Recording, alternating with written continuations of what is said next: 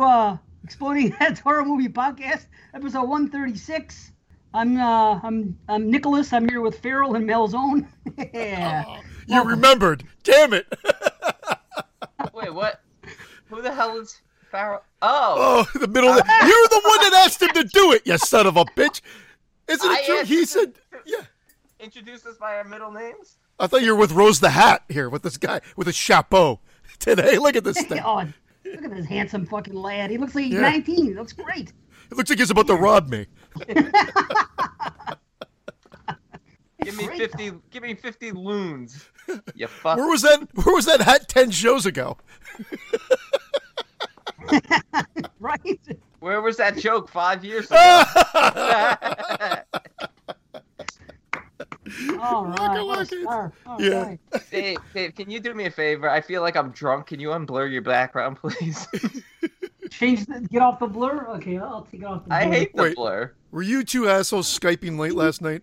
I wasn't Skyping, but I see I missed another call from Mike Merriman. Every Saturday night at four in the morning, I miss a call from Mike Merriman.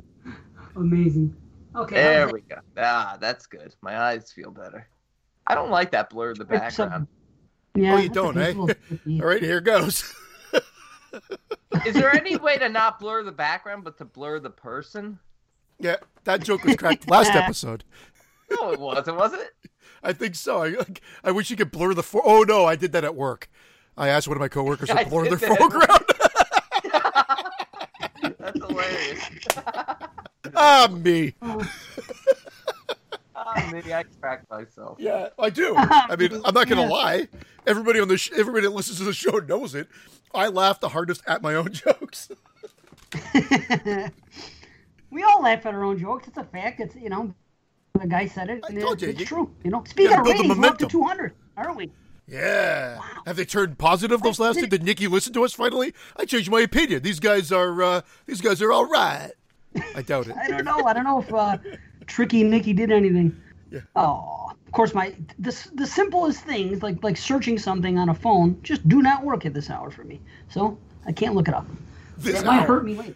twelve p.m. all fine, but between nine and ten a.m. Uh, I, I don't. The busiest it. Hour for podcasting. I slept in right, because I fell asleep right after the movie last night. I don't know what happened. I had to drive my family all over creation. The only reason there's I'm not, I have a more of a complaining tone to my voice is because we have been cooped up. So it's kind of nice to get out. And it was a beautiful day yesterday. However, I spent every possible spare moment driving someone around. It was crazy. That's worse than work. That's it worse than work because you could just yeah. be home. You know, I could, I could drive by myself.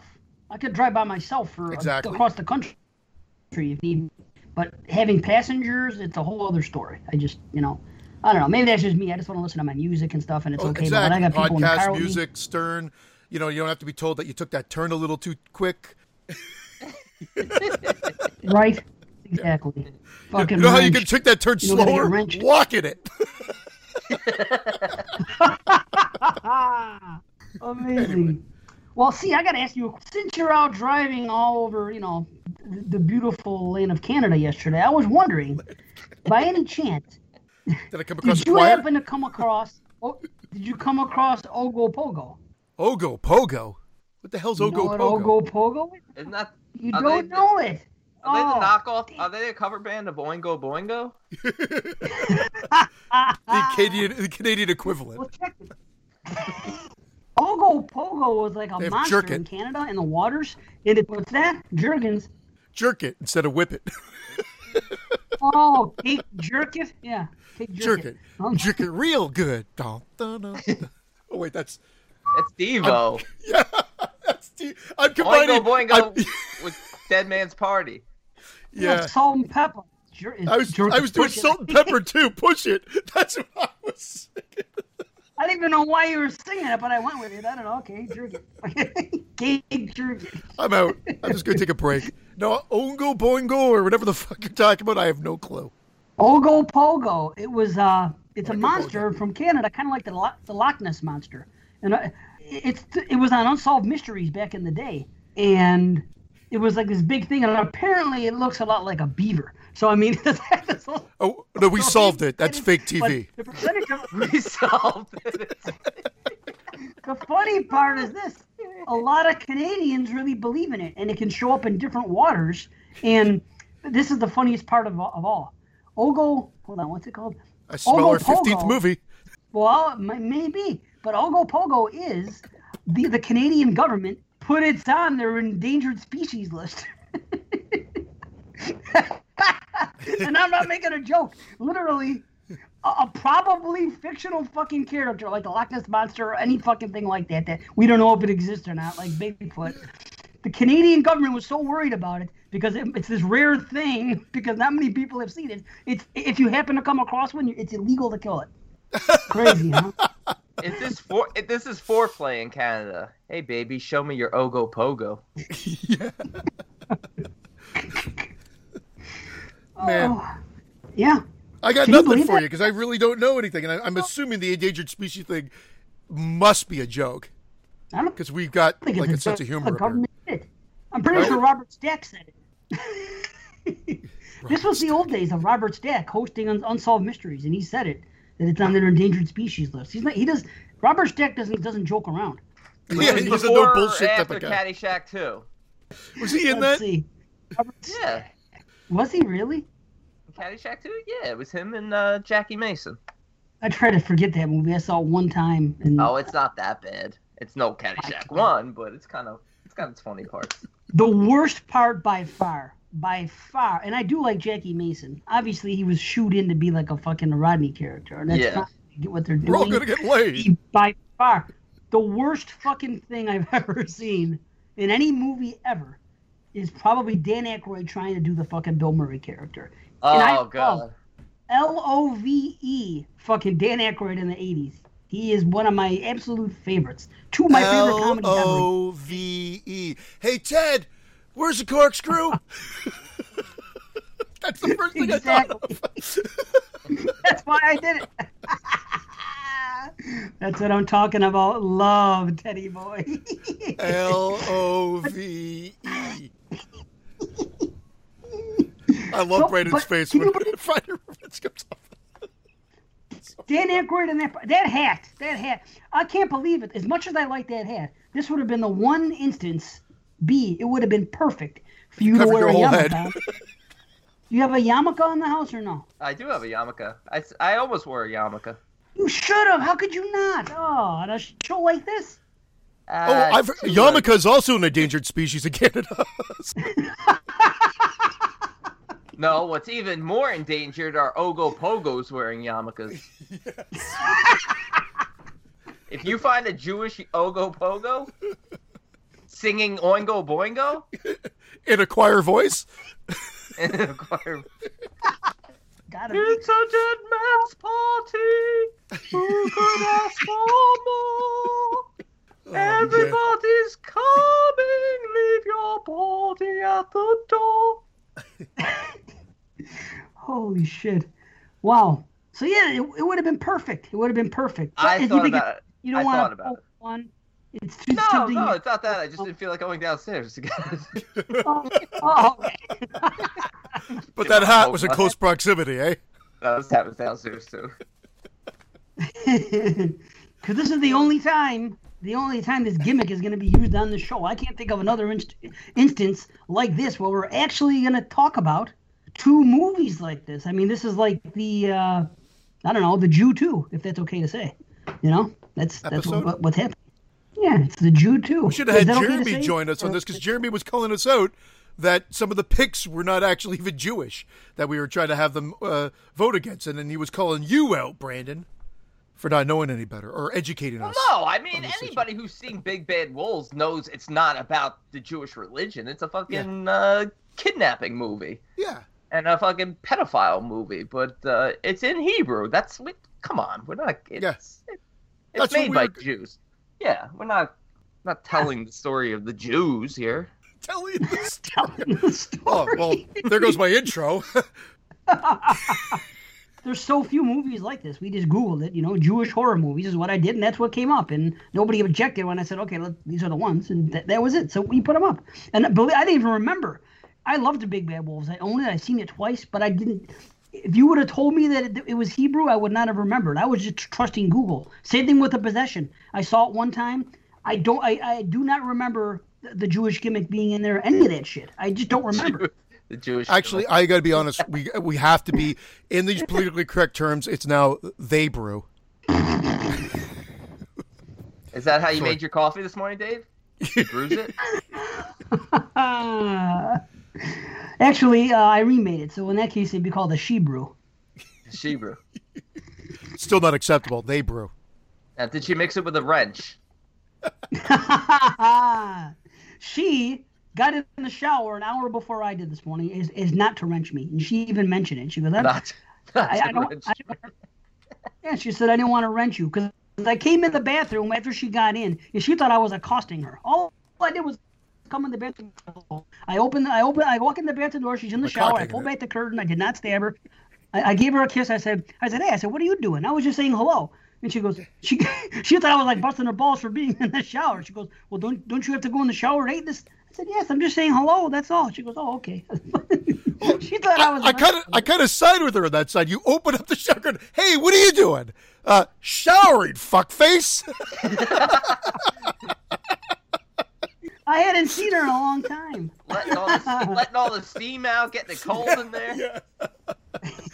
Get, getting cold, asshole.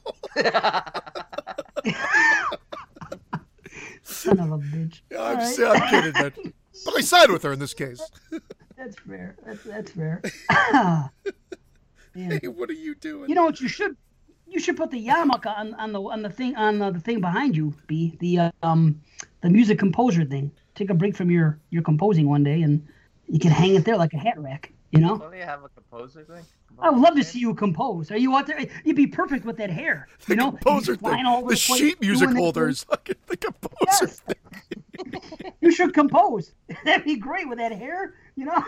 It'd be amazing. It's very big in New Jersey. It's kind of like the choirs of Canada. We're yeah, very yeah. big into composing here. Yeah. Got that off Marketplace. I would pay. I would pay to see that. Be being a composer for a Canadian choir and Christian singing. The latest Ogopogo song. Maria. I couldn't do it. oh, oh man! Or maybe you could sing some. Um, what do you call it? Um, Two Live Jews. Some of their greatest hits. You guys Isn't remember that a real knockoff band? Isn't that a real knockoff joke band? I'm being serious. I thought that yeah. there was no, a... Yeah. That? That's what he's saying. It is a... Uh, it hey, was... You remember this? I'm lost. Yeah, it's like, kosher. It's not a knockoff. Dave's like, you guys remember these? You guys ever I thought, heard them? I thought he was joking. I, I've never seen them. Really? As kosher as they want to be. Yeah, well, here, here's the deal. When I was a kid... As kosher as they want to be. I'm telling you, there were so few rap albums out back then. And th- listen, hip-hop people, listen up, because this you're not going to believe this. Like, when I started listening to that listen stuff in like eighty-three, eighty-four, we would, we would go to the freaking, um, you know, the record stores in the mall. One was called Cabbages, one was called Record Town. And rap was a, a new form of music being put out on, on, on shelves like these.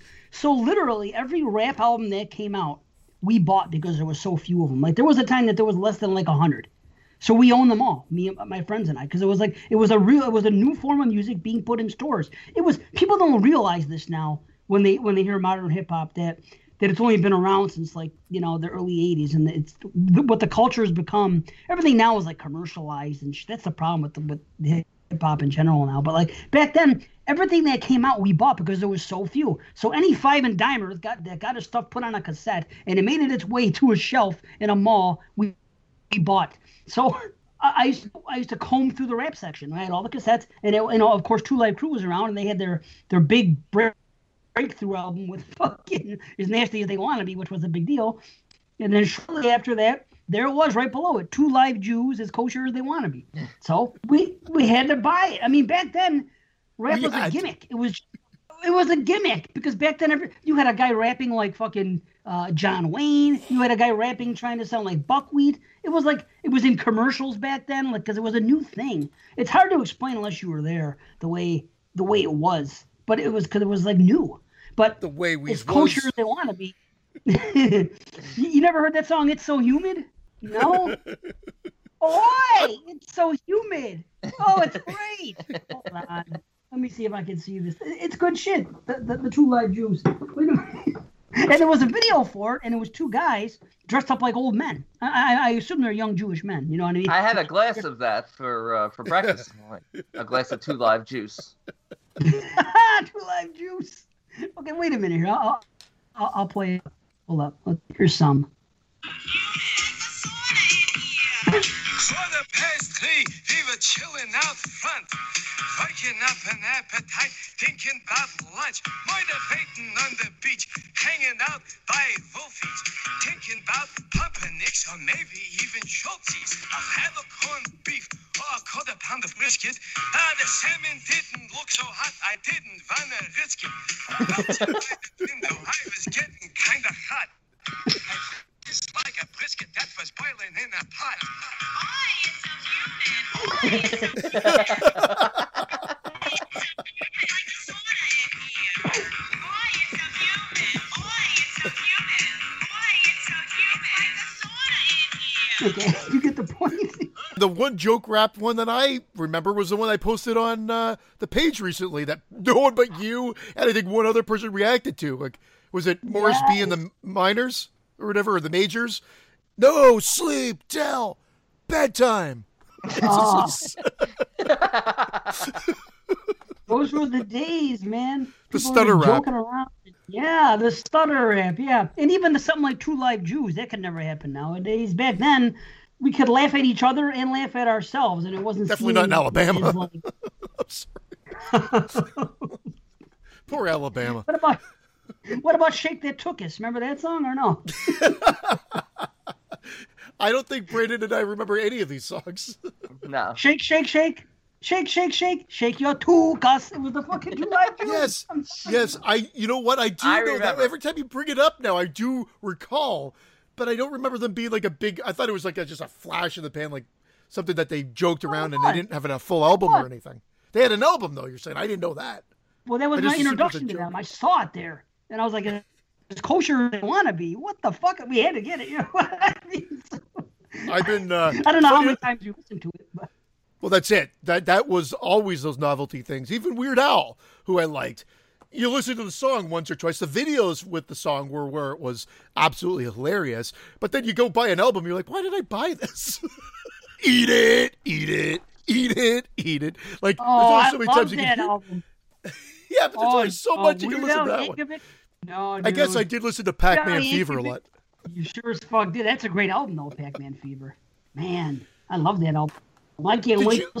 It's nostalgic for me now because of last summer. Because I, I was listening to it like all last summer because you introduced me to the album. So now when summer breaks this year, I'm going to be listening to fucking that album. It's great. There's something about it. Pac-Man it, it, Fever. Is, it is good. All the songs. Now, Centipede. Did, yeah, been... oh, that shit's great. I've been texting back and forth with Chris, aka Scott, and he's like a big metal guy, but he's also a big, he was a big hip hop guy in the, or, or rap guy at the, uh, I guess before it was hip hop. What he, was his name? It was, always... it was Chris, aka Scott. Funny enough, I don't know how we didn't know this. Yo, I'm Chris, aka Scott. Anyway, that's how he'd sign off. He told me about a movie I'm shocked they didn't know about called Krush Groove. Oh, oh yeah, Krush Groovin', body moving. I had this okay. soundtrack. I had never heard of this movie, so I've only been able to watch the first half because I was A, the schedule's been nuts, and B, I had to watch the two movies for for our Did show. Did they crush it yet? Did they crush it yet? If they crushed it, you're halfway through. Wait till they groove. It's on. It's on. Beastie Boys. Remember, I've that's the Beastie Boys debut on film. Remember that yep. shit? Oh. I never saw Krush Groove, but I've heard of it. Yeah, it's on YouTube for free. It's such a bad movie, yet it, like I was telling, it's so strangely appealing at the same time because of all the performances in it. But the movie itself is horrible. Horrible. It may be, but it, but I have to watch it. it. It's got too much of that era in it. It's just, yeah. that, those were the good old days. Yeah. Man. What about Breaking and all those others? You watch Breaking? Oh, I'm sure you watched I watched that That's one. What started. I watched Breaking two, and, of course, Ice-T's in both of them. I didn't realize he was in the first one, but he has a performance. He's a in, rap. Yeah, yeah, yeah, he's a rapper. He's, exactly. he's Tracy. He's a, he comes out and he raps at the end of it, uh, to you know yep. to make sure that they, they get the money that they need to sell to salvage the place. And it was interesting because that was like eighty-five, and his and Ryan Pace didn't come out until like eighty-seven, right? Yeah, the next year. Yep. It was so that was when he was just hustling. He was in yeah. Cannon movies at that point. He just gotten out. He just gotten out of the joint. He he was he was you know. I, mean, I could be wrong about that, but I know he did spend some time in there early, and he was an O G. He was the guy that coined the term O G, in case people don't know it. But I mean, then there was Beach Street, and C just couldn't couldn't take it. Damn it, he did not coin the term O G. He's like, I coined O G. Fuck you, I'm out. That was Vanilla Ice. Fucking stuff. Yeah, it was a white guy, and I stick to it. A Canadian and an Italian. It was Pat Boone, and that's it. Pat Boone, Pat oh, Boone original yeah. gangster. Yeah, that's it, man. nineteen ninety-one, O G, original gangster. Oh, God, what an album. Anyway, we well, now that you've mentioned Chris, we do have questions to answer. I guess we could answer them now. What the hell? Yeah, you discussed the man. We discussed you know? the man. We discussed him. You know? We did discuss him. Now I gotta find his his uh his questions, because he put them in a little while ago, and we were gonna wait for another show to do them. And he says, "Hey, you can, can do those questions." I said, "Hey, you know what? What the hell? Let's do these questions." So, oh, I found them. Okay, number one, rank the Rocky movies in order of preference. My favorite movies of all time, he adds. So, is this easy for you guys? It's quite easy for me. I am yep. also a huge fan of the Rocky franchise. Uh, and and the rankings. And I think he did say this in his post as well. I pretty much love them all. Save for maybe five. Love might be a strong term for five. But I love them all. So it's just a matter of the, what order would I watch them in if you weren't going to say, let's go from one through six. And you just wanted to do them in, in like he said, your preference. Like, again, they're all roughly the same rating. I don't actually know. I've never actually rated. It's so hard to rank them. It's so yeah. hard to rank them. I could do them. I'll do it a right now. Bit. I, Go for and, it. I, no, it was... I, and again, this is this is because this is the order that I'd watch them, no question about it. Rocky four, Rocky three, Rocky, Rocky Balboa, Rocky two, Rocky five, and that's just because Rocky four, I just think is like I know it's a rock video movie or, or like a M T V movie. It's a bunch of montages put together, but it's so fast paced, it's so fun, it's so eighties. It's the one that I could just put on and just say fucking A. And same with Rocky three. Is, is is right there with it. And then it goes back to the O G. Like, I get it. Rocky's the, the, the underdog movie. But if I had to put them on right now, it'd be Rocky four or three. No question. I love that Balboa what? got such a high ranking for you. I love What's that one, order? too. It's a great one. I love them all. Let me hear it again one more time, C. Rocky four, Rocky three, Rocky, Balboa, Rocky two, Rocky five. Wow, Balboa over two. Holy shit. Wow. Bal- okay. Balboa is a super underrated film, I think. I like it. I do like it. I just it doesn't I have mean, the rewatchability for me that the others have. Like the other ones, I, I almost know word for word. And Rocky Balboa, while while it is a good movie, uh, uh, it just doesn't hold uh, that spot. I know every grunt. You're a fucking grunt. Mick, Adrian, Rocky. I just I just did the first four movies for you guys. Well, three. Mick's not in four. Amazing. Just put on There's No Easy Way Out. That's all four of them. You know? There's no easy way out. Number four is okay. easily the best because of that soundtrack. Wow. What? You're picking number four. You also, because of the soundtrack? In terms of preference, of, okay, here's here's my order That's in the way I'd watch them. Oh. Four, two, three, Balboa, O G Rocky, five. Wow. That's good, too. Wow. I, I mean, I can't argue shock. against it. Well, there's shock, Between, but it's not like we're saying, like, we're the only one. I think I think everybody universally will have five at the true. bottom. They're all, they're all good. We're all saying we love them all. It's very difficult to pick between these ones that we love. Like, I mean, I just say for preference of watching, as Brandon did too. I'm just shocked at the, um, I don't know, Balboa being placed where it was. That's all for both of you. It's, and I guess shocked is, um, I'm overstating it. I, like, I always say Balboa is underrated. I think it's a great send off. I love the fight sequence at the end. I yeah, love it. I like the movie. I do. And they bring back Marie. I, I, you got Spider in there. Shoot, shoot it to us. I know. Come on, shoot it to us, Dave. I almost can. I can almost okay. feel it. Well, look at it this way. One, two, three, what, four, what five, six.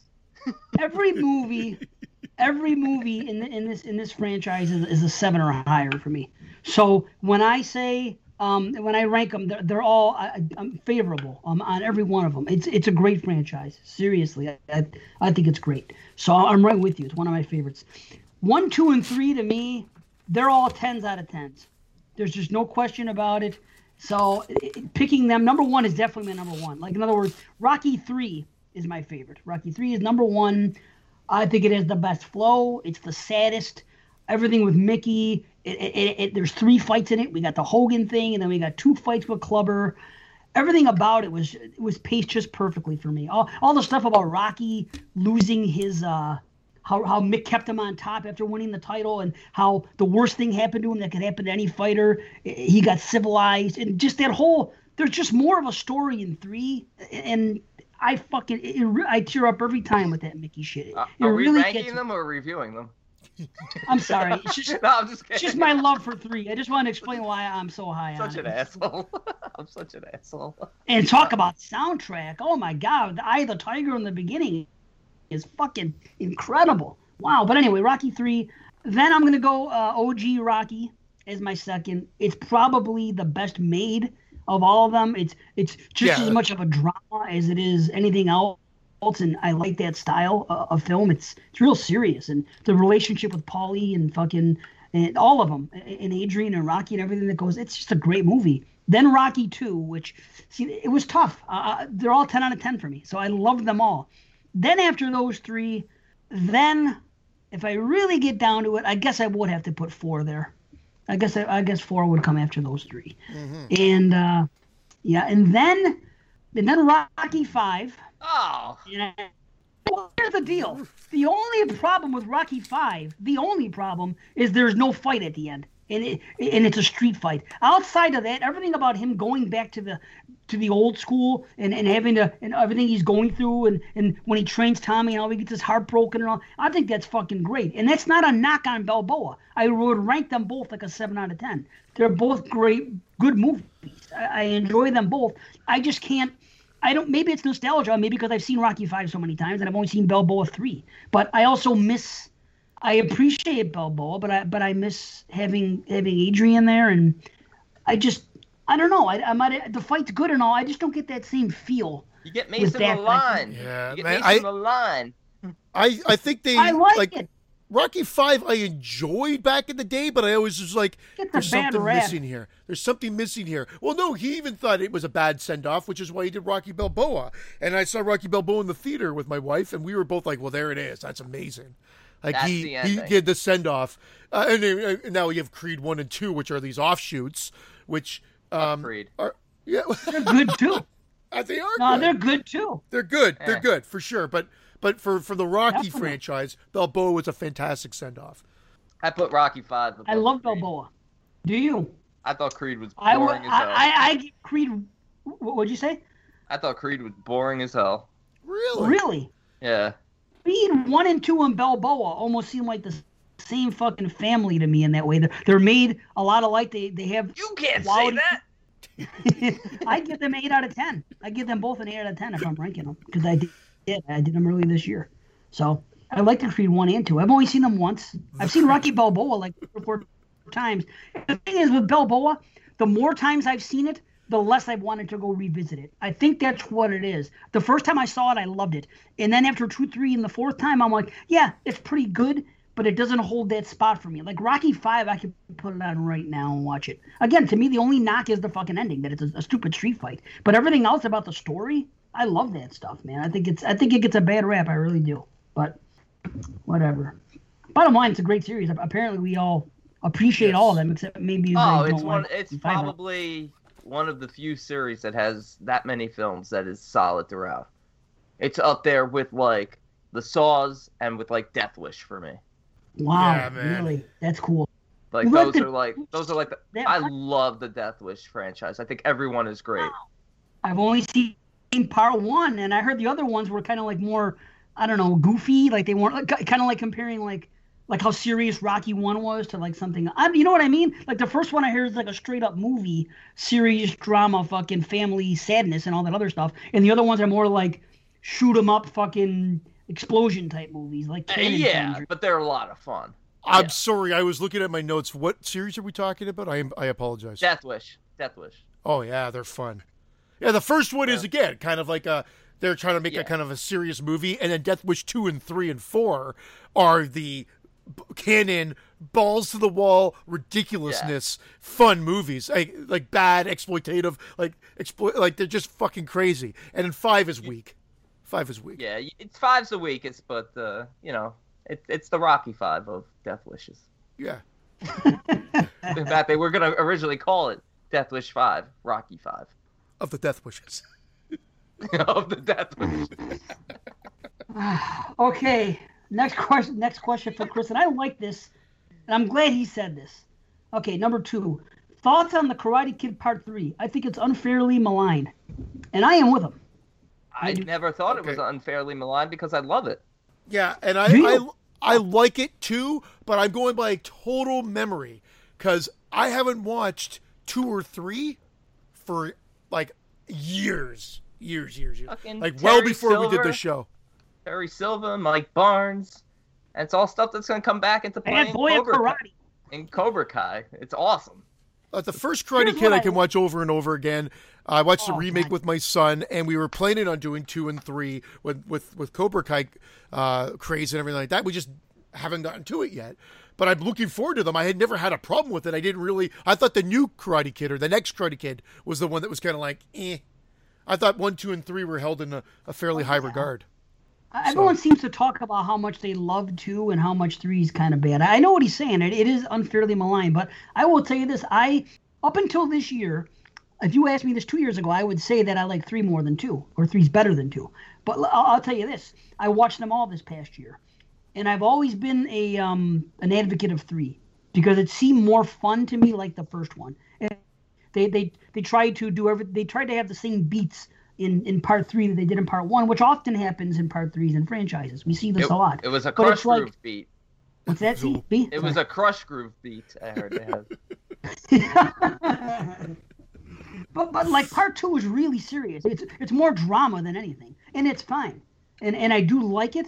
But the thing is, three always had this this charm to it. But now this past year when I watched it, I didn't like it quite as much, but I still really like it, and I, I'm, I'm, I think two and three I'm even with for different reasons. The thing about two, the thing about three, and I've said this once on a, on a show that no one's ever going to hear, but this would have been a great idea when they made three, and we see Terry Silver in on it from the beginning, talking to um to Kreese.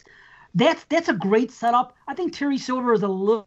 little bit overboard, and I, you know, I don't usually critique acting, but it, it's almost like he's really too mustache twirly for me. Uh, sometimes the way his acting is, he's a little, really, a little he, Levi Etheridge. Levi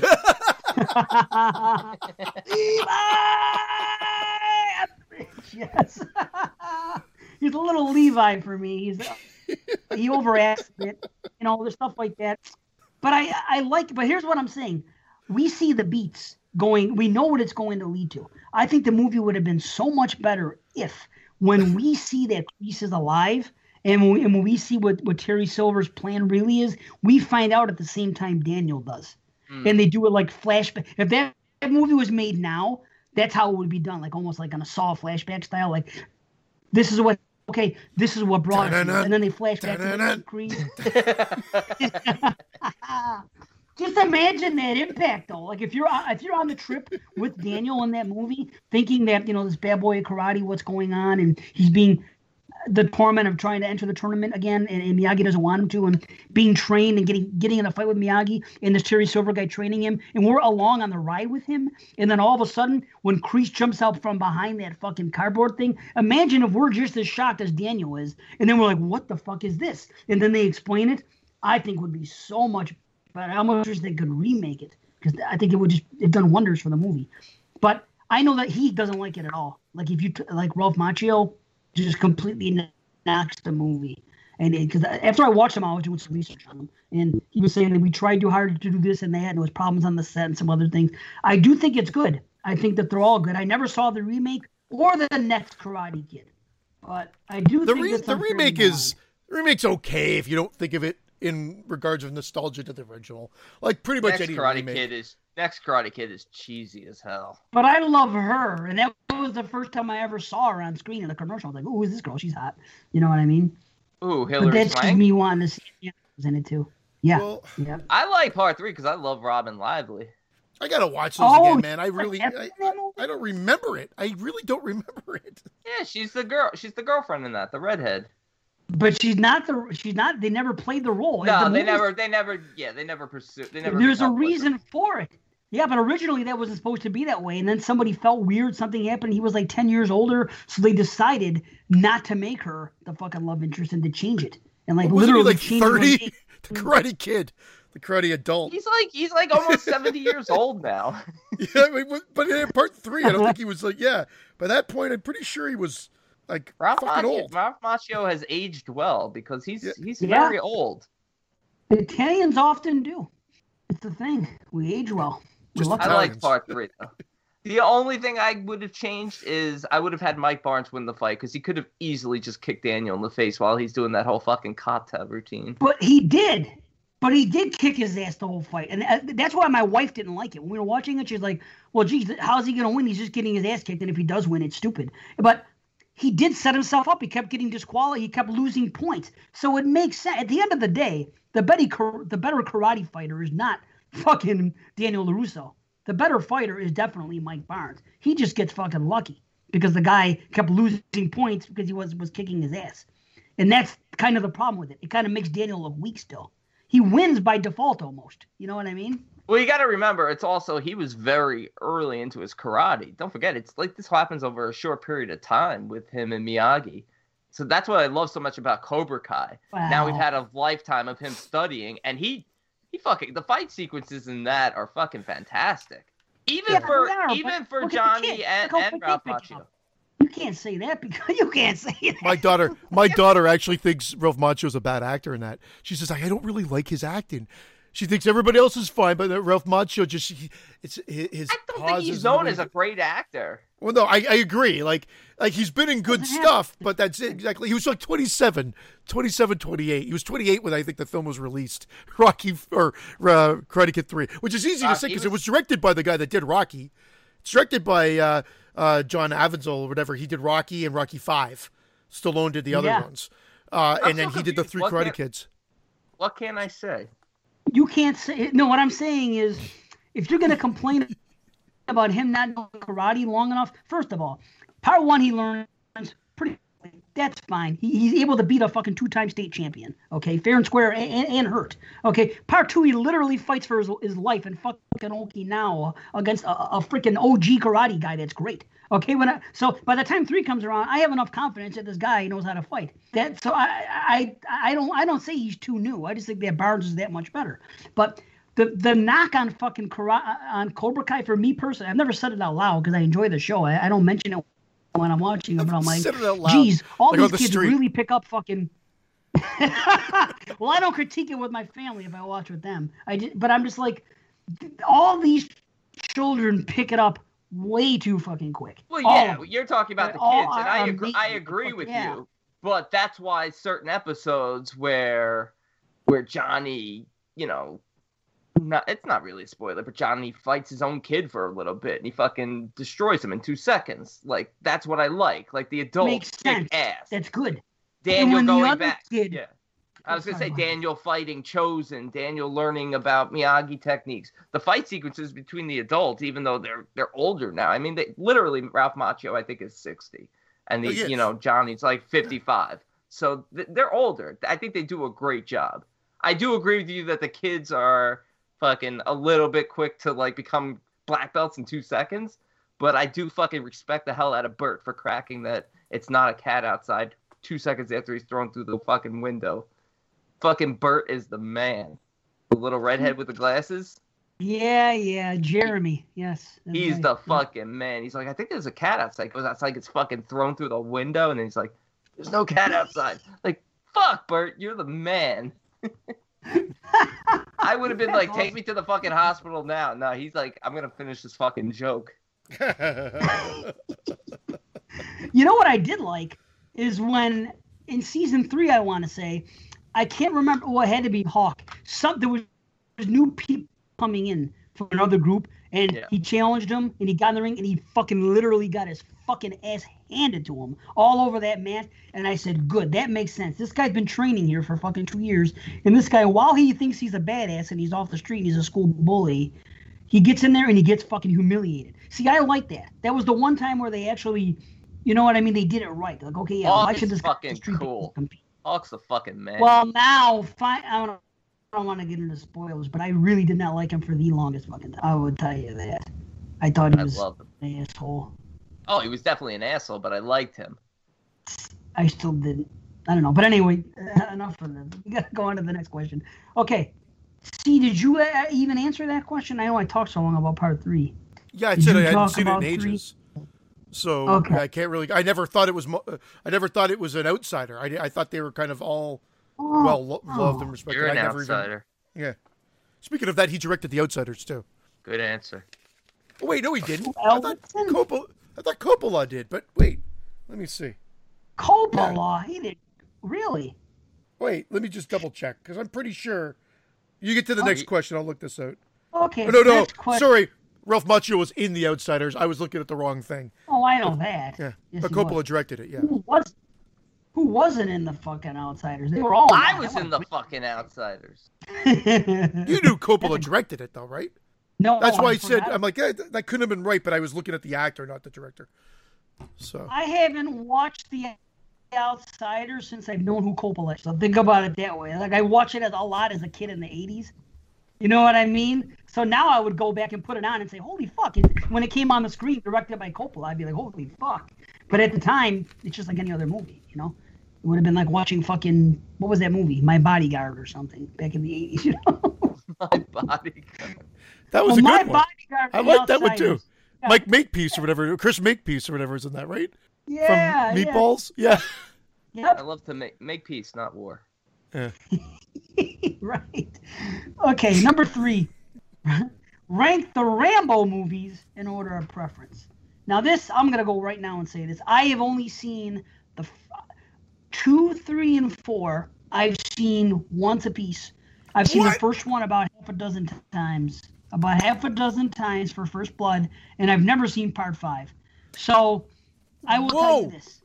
I'll explain why. To me, Part One is by far and away the fucking best. That's a movie that's believable to a degree. It's fine. I saw Part Two. I remember Rambo First Blood Part Two comes out. I went there and I saw it, and I said, okay, it's a little bit less believable. And then Part a little, a little Three bit. was just fucking absurd. absurdly fucking unbelievable, and it was a turnoff for me. So like I said, I only saw them once. So I'm going to rank, but I'm going to rank them differently.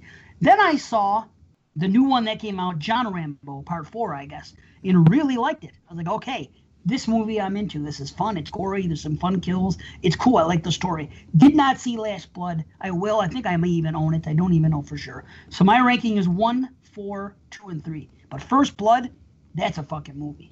Oh, you didn't see Last Blood? No, I did not. Well, okay, so that's funny that you... Uh, so my rankings, and I've seen them all a ton. Last Blood, twice. So that's the only one I haven't seen a ton. But the other ones I've seen a ton. Uh, First Blood, no question. Rambo four, Rambo two, Last Blood, Rambo three. Now, Chris aka Scott said he didn't think Ra- Last Blood was even a Rambo movie, so he didn't include it. But... I do. I like it a lot, and I think it's above three. Three is the most generic. Three felt like they're just re- trying to remake part two, oh, but at a lesser extent. And it was like, and then they put a kid in it. They were trying to get like a, like a a, a more uh, maybe like a P G thirteen rating instead of R. But First Blood is still a classic. It's like a slasher film, kinda. It, it, it really is. He's in the woods. He's like trying it's to dramatic. take out the police. It's, it's amazing. And then four, I never thought like two was a favorite of as mine as a kid. I loved it. Lots of explosions. Just like again, not a lot of dialogue. It was just fun. But four overtook it. Like I just love four. It was just amazing. No. So and that's it. That's my dissertation. I'll let Brandon go. No, actually, I think I'm right there with you. One, four, two, five, three. Nice. I think that's. I yeah. think that's exactly the right order. Yeah. Yeah. So we're all about one and four, which is cool. We all have the same top two. Yeah, I love this this last one also. I mean, I yeah, it's, again, it's a franchise. Yeah. It's that's it's a it's a solid franchise. Even you know the worst ones are still pretty good. You know, I didn't hear anything good about it. Last Blood. I didn't know, like when it first came out, I didn't hear anybody, like when the when John Rambo came out, I heard people talking about it, saying, you know what, pretty good, pretty good, better than I thought it'd be, check it out. When Last Blood came out, it kind of just came and went, and I didn't hear anything, so I, I was like, wow. I feel, like it, got, I feel like it got mostly negative reviews from people, but I actually quite enjoyed it. I thought it would be a very fun film. Yeah.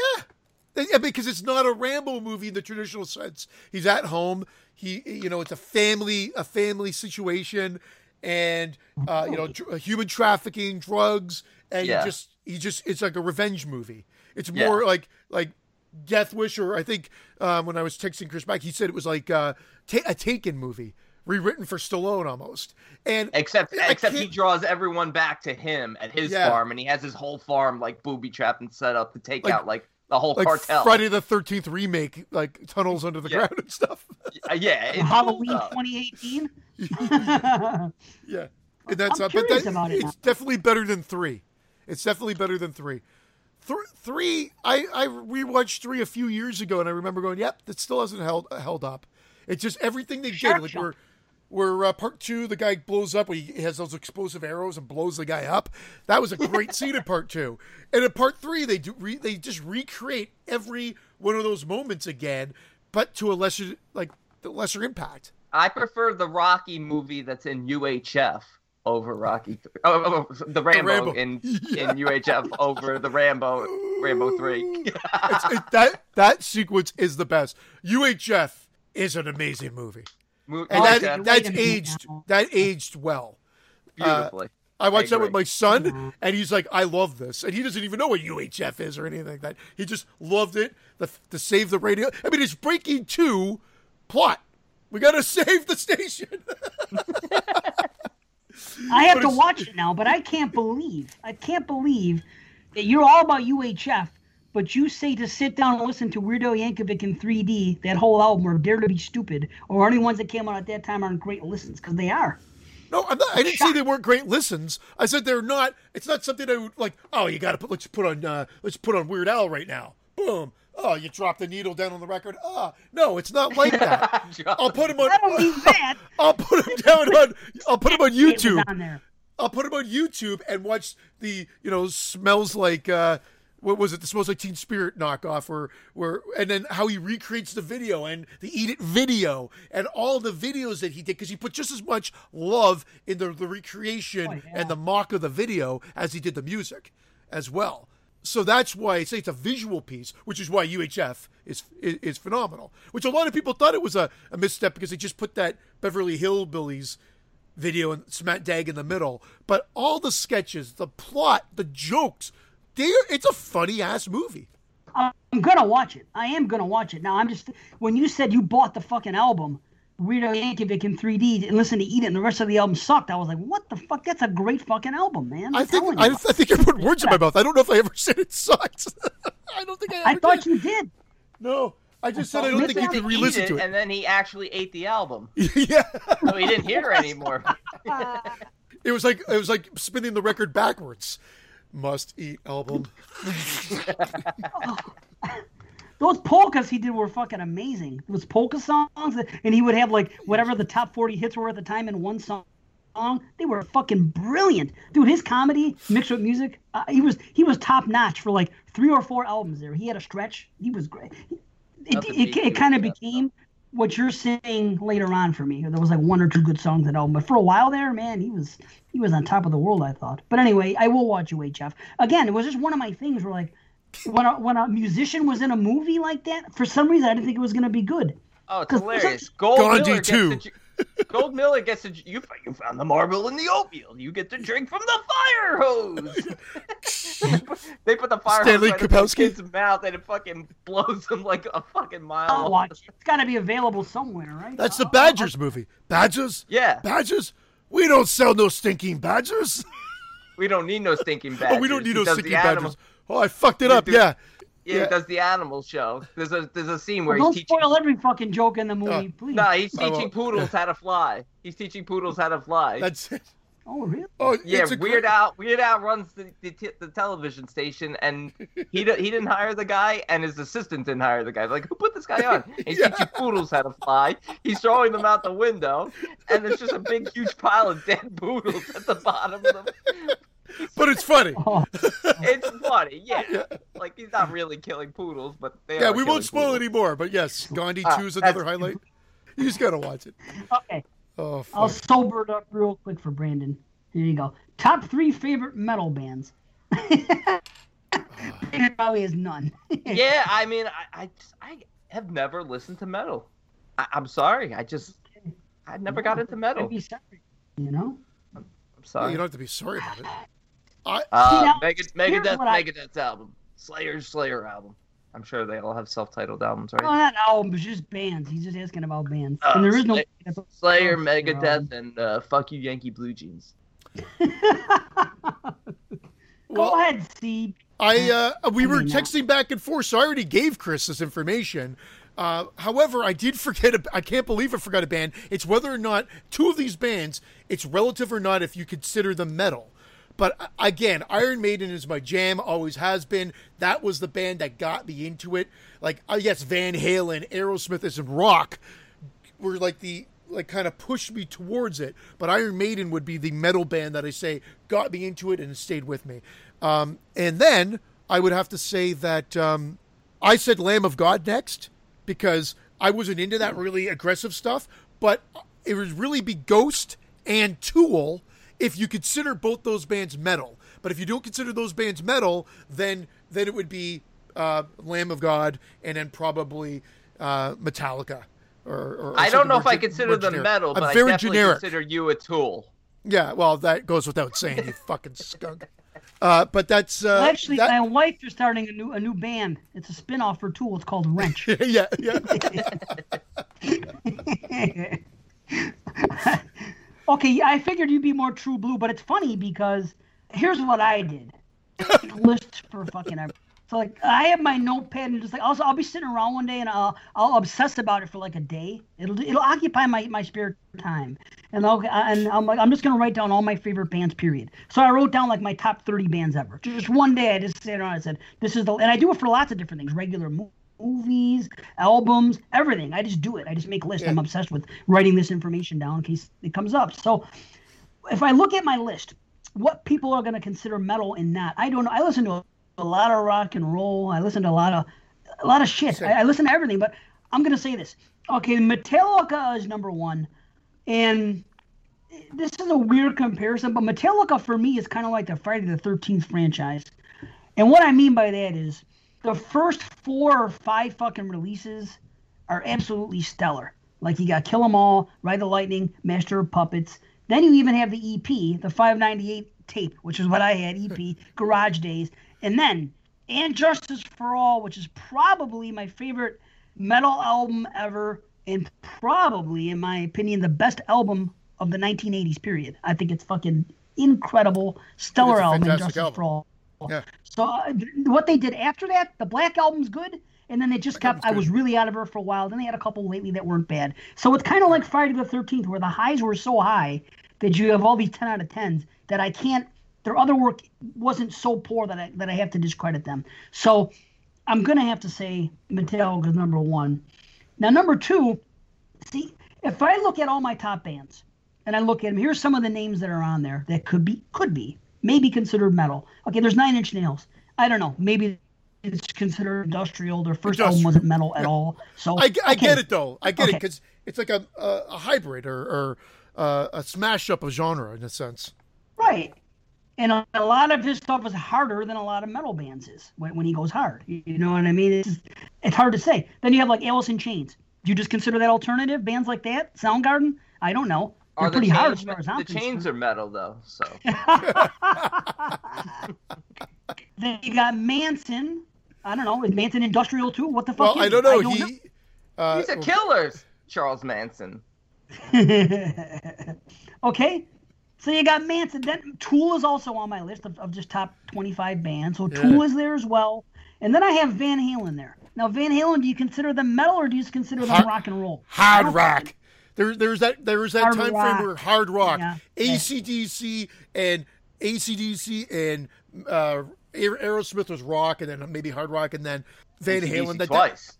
That, yeah, A C D C, A C D C. So I'll mention those bands. You know what I mean? And it's like, like Van Halen is the only band. There are two other bands where the singer left that could be on this group, on this list of best metal bands. But when the singer left, I didn't like their replacement. In Van Halen, as much as I'm a Dave guy, yeah. I am okay with Sammy also. Yeah, same. I'm okay. I'm a, I'm a Gary Sharon guy. oh, you're the you're it. the only one. Oh. Now there's another band, big band, who could be on this list if you consider them heavy metal, and that's Black Sabbath. Well, yes. But the thing with me is, well, the original heavy metal band, but I hear you. The Ozzy years, yes. Yeah, not Dio. Everything they did with Ozzy, I love. I don't really, I've never been interested in the Dio because I'm so high on Ozzy that I can't imagine another singer coming in that band. It just, it's weird, and it's the same thing with Anthrax, who completely different kind of music. But I love their first fucking four or five albums with the original singer, with Joey, and then yeah. they replaced him with someone else, and I immediately stopped listening. So the Van Halen's the one. Instant. Yeah. Yeah, no, yeah. I, I can't argue any of this. I even had, like, I, and I'm very mainstream. If Chris really wants a detailed, uh, like, argument of metal, talk to Donanelli, because I'm generic metal. I'm more, like, I'm more Iron Maiden, Metallica, Megadeth, Anthrax, a little bit of Slayer, but, and then probably Lamb of God is as kind of crazy as I go. Now, Chris has been, like, throwing me some uh, uh, can recommendations. I get, can I get Rack of Lamb of God? You can. With a little, with a little, with a little mint sauce, please. Yeah. How about Fuck Ram I... of God? The Ram Man. Yeah. Ram of God. Yeah, it's passive aggressor in everybody's list. Like, Ram, you've got to promote it more on oh, the page. I remember them. That's Ram's yeah. band. Oh, really? That's I Ram. Remember them. I remember oh, that Their first like, four or five albums. I remember that. He's like, like that. Well, see, bad. well, that's, that's awesome. Stuff. Even Ram's gonna be like, he remembers me. First four or five albums. I was thinking of great. another band that had a name similar to Passive Aggressor. What the fuck is it? Oh, there's. A, oh, like, damn it. But Ram, I you do know. need to promote your uh, band more on our page. And we should talk music more on the page, I think. We should have a section where we just talk about music. I think we should implement some more things on the page where it's, it's our group anyway. Why not just have the other stuff in there too? But anyway, if I'm really going just strict bands that I know one hundred percent are metal, after Metallica, because again, those other ones are fringe, there's no question, because this is the one band that I think is the most consistent in all of fucking metal ever. No question about it, and that's Slayer. I think Slayer... From their fucking, even though their first two albums, I don't like the way they were produced per se, but even to the stuff that they put out, the last two albums, even the one album without fucking Jeff in it, who passed away sadly, they are extremely consistent, and I love Slayer, and I think fucking South of Heaven and Reign of Blood are just fucking extraordinary albums, extraordinary. Yeah. So it's hard for them to not be the number two. Number three, I don't know. It's the bands that I mentioned also. I have gotten into Lamb of God recently. As well, I think that they're really good. They're the closest thing to a Slayer, so they're consistent. I, I, I like them a lot. But take what you will from all the bands I mentioned. But uh, and I am I like Maiden too. I just I'm not into their whole career. I, I'm into a lot of the early stuff. After Seventh Son, I just kind of fell out of them a bit. Well, just, I was well. That's when they switched. Well, no, they didn't switch. Sorry, they they had two more generic albums that I liked because I was such Fear a fan. The Dark. I was such a fan of everything leading up to it. So. uh, uh Uh, No Prayer for the Dying and Fear of the Dark, uh, which were weaker albums. Mm-hmm. They should have just been one album combined with their best, and that might have been salvageable. Then they went with a different singer, Blaze Bailey or whatever, and um, I wasn't a fan. I wasn't a fan of the albums. And then they came back with Brave New World, and that album was great. And that really feels like the true follow-up to Seventh Son of the Seventh Son. But then, and they've kept releasing them, because like horror fans, metal fans, Are, are are passionate and die-hearted. They keep buying albums. And so Maiden's had a pretty great career since two thousand to now, and most people think they're just some eighties band that played, but they've released quite a That's few albums. It. What's the I'm joke? I'm starting a channel where all I'm doing is smashing metal tapes and metal vinyl and metal C Ds. Can you start by smashing that hat? I'm smashing Lamb of God with a lamb shank. That should be the gimmick. That should be the gimmick. You know, it's like Anthrax. It's like some powdered uh, fucking shit. And I'm yelling, passive aggressive Ram I still anyway. think Helter Skelter by fucking... I, I still think Helter Skelter, the song by the Beatles, is the first metal song. I don't give a fuck what anybody says. Oh, then I like metal, because I like the Beatles. The Beatles are my favorite. You like that song, Helter Skelter? I love Helter Skelter. Like Helter Skelter? It's a great album, great song. And I love Van Halen. I'm a huge metal fan between the Beatles and Van Halen. You like Black Sabbath? You like Led Zeppelin? I do, yeah. I'm a metal fan. Are they metal? That's the thing. Are they metal? You get into the whole thing, and we're not the people qualified. Even though I love all no, music, Black Sabbath is metal. There, some... Black Black Sabbath right. is hand down metal, and they're one of my favorite. They're one of my favorites. But if I was just putting on music now, it, it's typically typically not Black Sabbath. I go through phases. But right now, right. like on my phone, I have maybe a handful of Black Sabbath songs. A handful, whereas I got like albums of Lamb of God, Iron Maiden, et cetera, et cetera. So like that, I just go by what's currently I'm listening to right now and what, what seems to be always on my phone, which is weird because it would be you know what was always in my collection before. I've been doing this thing lately for the past like six months actually. Masturbating? Where I'll take a band, well that constantly, but well I'll take a band and I will listen to their entire library from fucking start to finish. Even bands that I'm into, that I have listened to these albums several times. And recently, I started, I listened to the first five Sabbath albums, then I stopped, and I'm going to go back to it. But I, I do that a lot. Like, I just finished Oasis. I just listened to fucking eight, eight Oasis albums fucking straight because they're in my top ten bands, period. They're, they're another band that, that went on that people don't realize. And outside of the States, they're pretty much big worldwide, but I think they're a very overlooked fucking like rock soccer. and roll band. But I, they're like the soccer of uh, of music. I believe it's I believe it's football. Yeah, that's indeed, indeed. But that's what I do. I'll pick a band that I'll just fucking randomly just. It's fun. I'll listen to every album. Sometimes I, I tire in the middle of it or something. I'll stop and I'll go. I'll listen to fucking Fish for a week or something and come back. I just do shit like that. But I mean, I have a lot. I even listened to every Madonna album, fucking front to back, over the past year. It's most of them I haven't even heard. Like, one period. of my favorite metal and I just singers. wanted to do it one day. Madonna? Madonna, yeah. yeah. Huge metal. I'm living in a material world! Anyway, I could talk about music forever, so we better stop. I, I I wouldn't mind doing it more, though. If more people have questions about it, like talk about different rap albums or talk about this. And I could, man, I, I, I love my music, that's for sure. That would require okay. too much prep for me. Too much crap. Are we gonna do? Are we Sorry. gonna do the new movie or the old movie first? I know we always go to the old movie, but do you want to change it up? Because I figured we're gonna have to do spoiler talk at the end anyway. Yes, yeah, so we gotta go old then. I think, right? We got one more question though. Matter. Remember? Oh, we have another fuck question. You. I'm sorry. Fuck yeah. your idea. Yeah, I know. Fuck, fuck my way of transitioning no, us into the fucking movie reviews. Not at all. So what you're saying is this. You want to, even though we're going to do spoilers, you want to no, do the new movie. We're doing movie the old movie now. first now. We're doing the old movie first. Don't try to patronize. No, go ahead, patronize them. It's a stupid fucking idea, Dave. Do it. Do well, the that's old, what I, that's what didn't make movie, sense to me. I then thought, do the old movie, then do the new movie spoilers. I'm smashing a tape live spoilers, on the show. I'm confused. Why would you even recommend that? I don't get Who what, gives what's a shit? the merit in that. Well, what difference does it make if you're going to have the spoiler segment after the credit sequence? What difference would order we go in? Well, because is there a want... reason why you want to do the new movie first, or are you just, no. just for the fuck of it? Just for the fuck of it. I don't care. I, think I don't. Care. I actually it's think fun. it might be one of the worst ideas in one hundred thirty-six episodes. And you're wearing that hat. That means something to me. Damn and it! I'm wearing this hat. That's why I wanted to transition to the question. I wanted to get the last question, figuring Christian will come to his senses by the end of it, because I'm like, no. I'm not even going to acknowledge what he said, because all I, I thought maybe all... I was hearing it. I don't even know if I can answer a question. I don't know if my brain can, can get over the stupidity that was this recommendation. Listeners are going to be on my side. They're going to be like, of course, because you guys, we can't barely talk about the movie. We're going to be talking about the movie for two minutes before we have to so do the spoilers anyway. The, so you should review The Vigil, spoiler-free, then do an entirely different movie, then review yeah. the Vigil spoiler. What? Exactly. After the fucking credits. But that kills the flow. Wouldn't you rather do The Vigil and then... Edit I edit again? the thing. I'm talking about editing it. I have to just go like, clut, boom. It doesn't matter when we record the fucking thing. I still Can have to you take edit it me right out of the show because oh, I have to go right now. Well, why yeah. even mention it to us? Why even oh, mention it to us God. if you're gonna? Oh, I know. You should have just seen the whole thing. What the fuck is going on here? I am in the right, and all the listeners, as usual. Can you edit the video?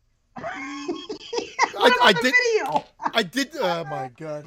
Oh my God. So can the you, video version is gonna be. Is that how you're gonna try to sell the video version better? And if you watch the video version, you'll get everything in chronological review order instead of the split up version, which is only on the audio.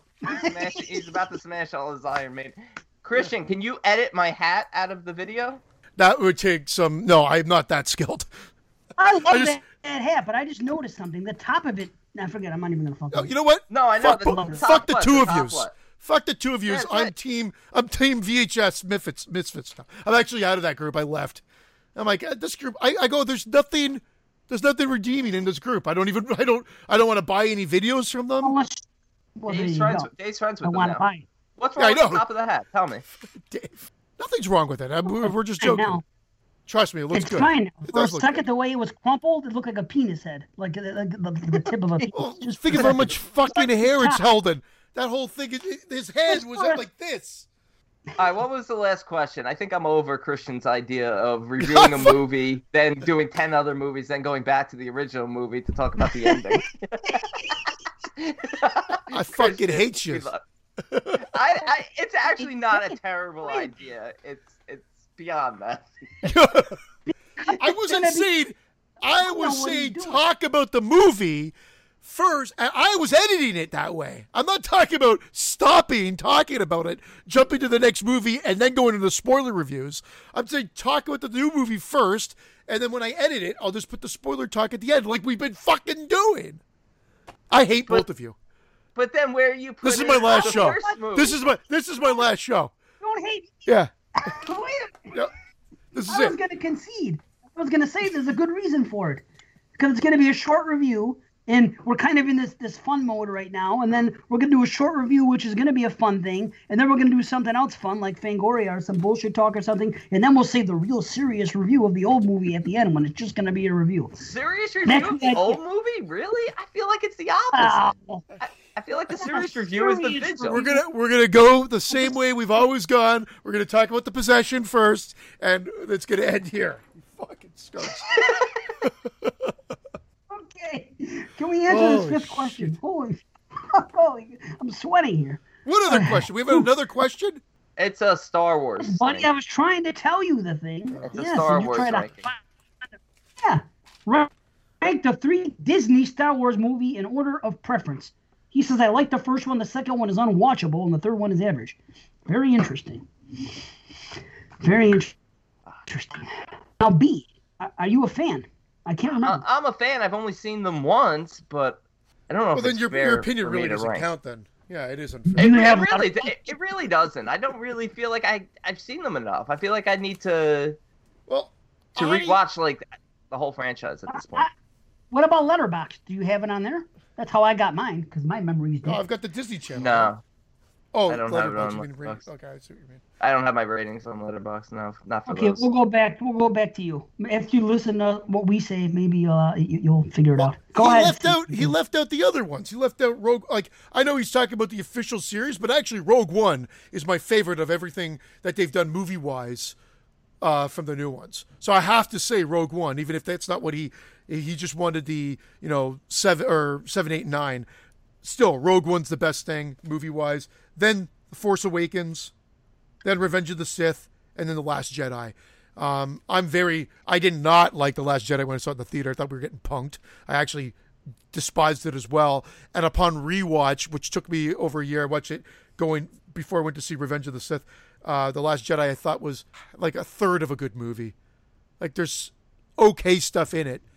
But I really don't care about that movie at all. Like, it doesn't even really feel Star Wars-y to me. One? Just The Last Which Jedi. The sec- eight. It's horrible. Wow. I know you'll love it, but I, I it's it's not, it's, it, it's not, it was horrible. Let me rephrase that. It was horrible the first time I saw it. I was eh the second time leading into, and I've only watched it those two times. Yeah, what's Revenge of the Sith? That's that's episode three. What are you talking about? Oh, sorry. uh, Rise of Skywalker. is the third one. Or the second, sorry. Getting confused. I was like, what is he talking? Okay, that's why I was getting confused. Sorry, man. So Rogue One, Rogue One, Force Awakens, Rise of Skywalker, The Last Jedi. If I had to put Solo in there, okay. If I had to put Solo in there, I'd put it above The Last Jedi. Mine's Rise of the Clones, Attack of the Sith, and uh, A New Hope. Christian, I'm, I'm last episode. Yeah. This is the last episode. Well, here's what I had to do. I have seen all of these movies twice, except Force Awakens, which I've probably seen about four times. Yet, this past year, I had a little time off work, and during that time off, I watched the entire franchise again. And I, for some reason, I can't, either way, I watched them all to to refresh everything, and that was my second watch of everything, because that's I, I saw them at the theater, and then I came home, and then I watched them all again. For whatever reason, Force Awakens I saw the most times. I saw it twice at the theater and, and twice at home now. So here's what I, I had to do. I legitimately had to look them up on Letterback, Letterboxd to see what I ranked them, because when I think back to them, I don't necessarily... I love them all. Like this is uh, this is my franchise. What I said about Rocky before is one thing. To me, every movie in this fucking franchise is an eight or higher, and and, and that that's just me. And I will. Did you rank them that high? I, I love them all. And you, and you know I'm not a franchise fanboy, because here when I talk about Friday the thirteenth, if I think a movie's not good, even if it's in there, I'll say I don't think it's as good. But for whatever reason, these Disney movies, whatever they are, I think I prefer them a little bit to the prequels. And my explanation is this. The prequels were too much story, not enough action. The new movies are too much action, not enough story. And the middle, the original trilogy, is the perfect fucking blend of it all. That That's my takeaway from those three. Yeah, I, but it's I like, agree with you, I have, for sure. It, thank you. Cool. And what, what part one, what the, what the sequels lacked, they were very heavy em- emphasis also on, on the sword, uh, on the um, the lightsaber battles, and it's like the Star Wars themselves were gone. Like I remember going to see Force Awakens, and I was like, "This is what I want to see." They were yeah. showing fucking space, and they were showing the fucking starships and people firing at each other and all that action. That that was great stuff. That was what the, the prequels lacked. But anyway, going by those rankings, I rated. Uh, The uh, Force Awakens, I gave five stars on Letterboxd, which means for me it's at least a nine. I gave the second one, um, The Last Jedi, I gave it four and a half. So it's at least an eight and a half for me. And I gave Rise of Skywalker five stars, which again, it's at least going to be a nine for me. So I love them all. And it's weird, but when I when I when I first saw this question, I was actually going to think that the second one was my favorite of the three. But when I look back on it, I rated it the low. But for some reason, when I look back on it now, I just love all the stuff between uh, Ray and um and what's his name and Egon. Finn. Um, just everything about the way that movie starts when, when Luke throws the fucking thing. Do Re Egon. When, when, when, I think it's an underrated movie. I think people shit on it because they expected something different, and I like that they went in a uh, a different type of direction with it. I'm glad no, they we, didn't expe- we expected something good. Is, is what that's the different different's fine. Good, good is good is what we were wanting. It was dark as fuck. It was I don't dark think as it was fuck. dark. It, you got that casino scene, the fucking writing. Uh, it, there was so much, so much wrong. Bad C G. Care, like a whole subplot that you just didn't give a shit about. Oh, Rose getting wedged in there as a, a character that I couldn't give a fuck about. Like there was so much wrong. Leia floating through fucking space. Oh, I it's love that so scene. much laughably. We laughed. My wife and I. That's when I'm like, are, are this? Is this? Please tell me this is a thirty minute punked video that we're just like, now the movie's gonna start because we've just punked you for the last thirty minutes because this is not a real movie. I was like going like, this is fucking terrible. What happened? What the fuck happened here? And I know that we're not, I'm not alone, but I know some people think it's one of the best in the series. And those people are fucked. You know, we're talking about, you You just had it on your last Watson show. Yeah, I listen every now and then. No, I listen. I listen. I told Watson, I listen. And he goes, well, we, we talked nicely about exploding heads. I go, that's not the reason I'm going to listen. I listen. I rated you guys. But anyway, where I'm going with it is you guys have a segment where you talk about, uh, about being, can you be wrong? Can your opinion be wrong? you could be objectively wrong. I think a lot of people are objectively wrong on, on their stance of the uh, of the Last Jedi.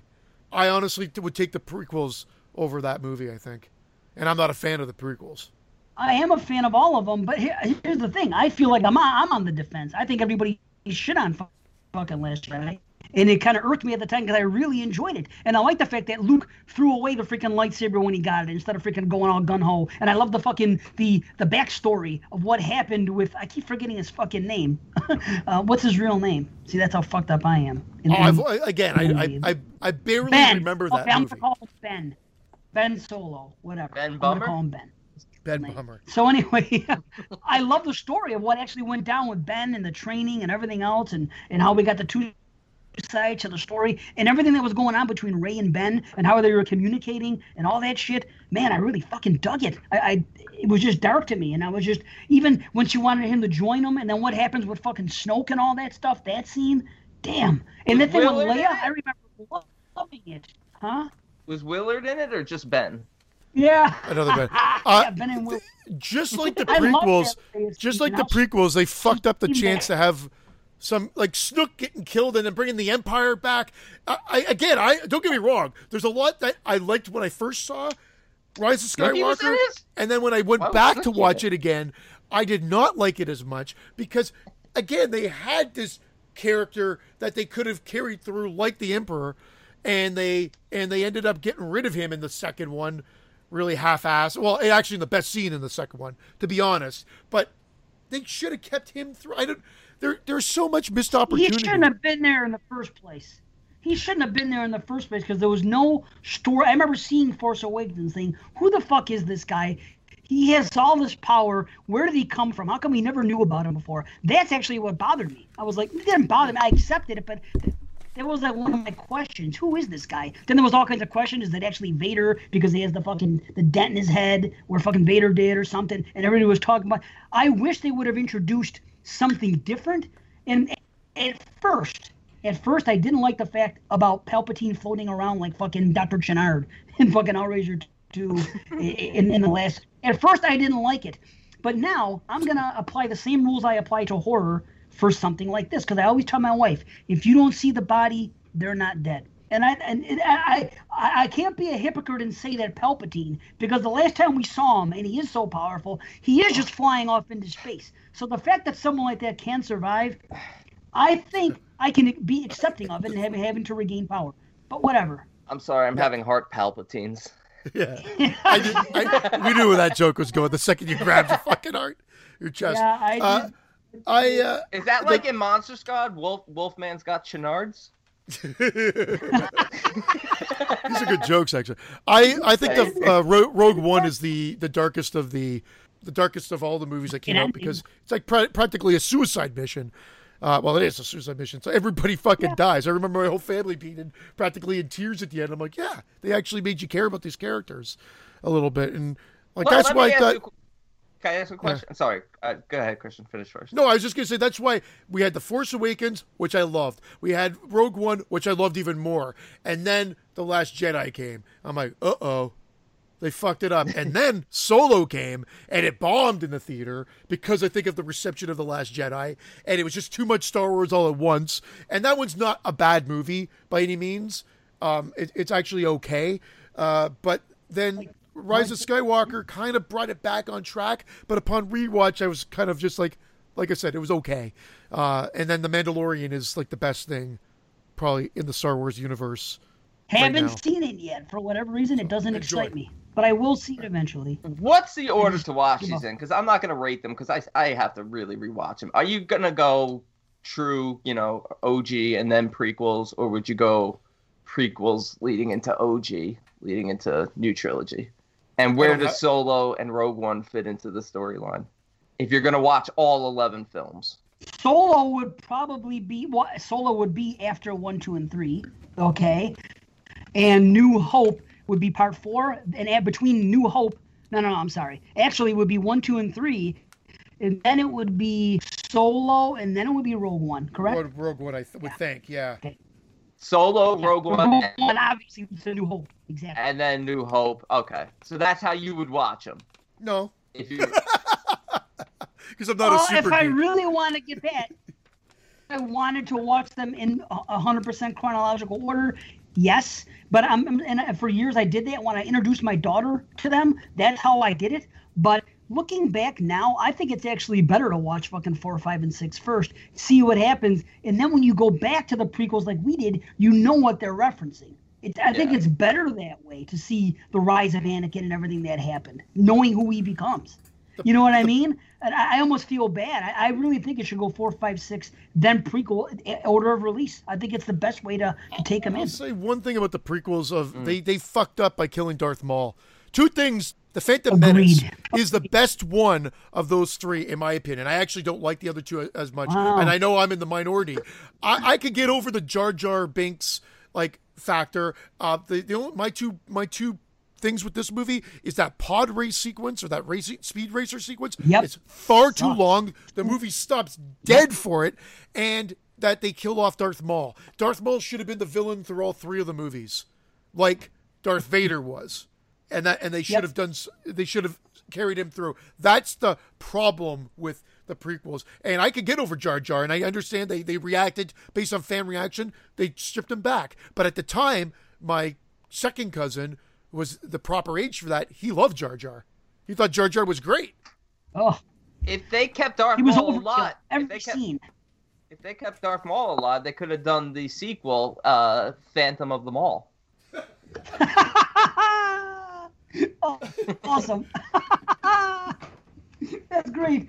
They should have kept Maul alive, and they should have had fucking Anakin kill him in in in part when when Emperor was like, okay, this is the guy I really want, and he's trying. Stronger, so I'm gonna have to do a little betrayal here. That would have been cool to have fucking Anakin on his rampage. The first person he kills is fucking Darth Maul, and then fucking goes off. That would have been fucking brilliant. I would have loved that. I agree. Something, yeah. He tried too hard.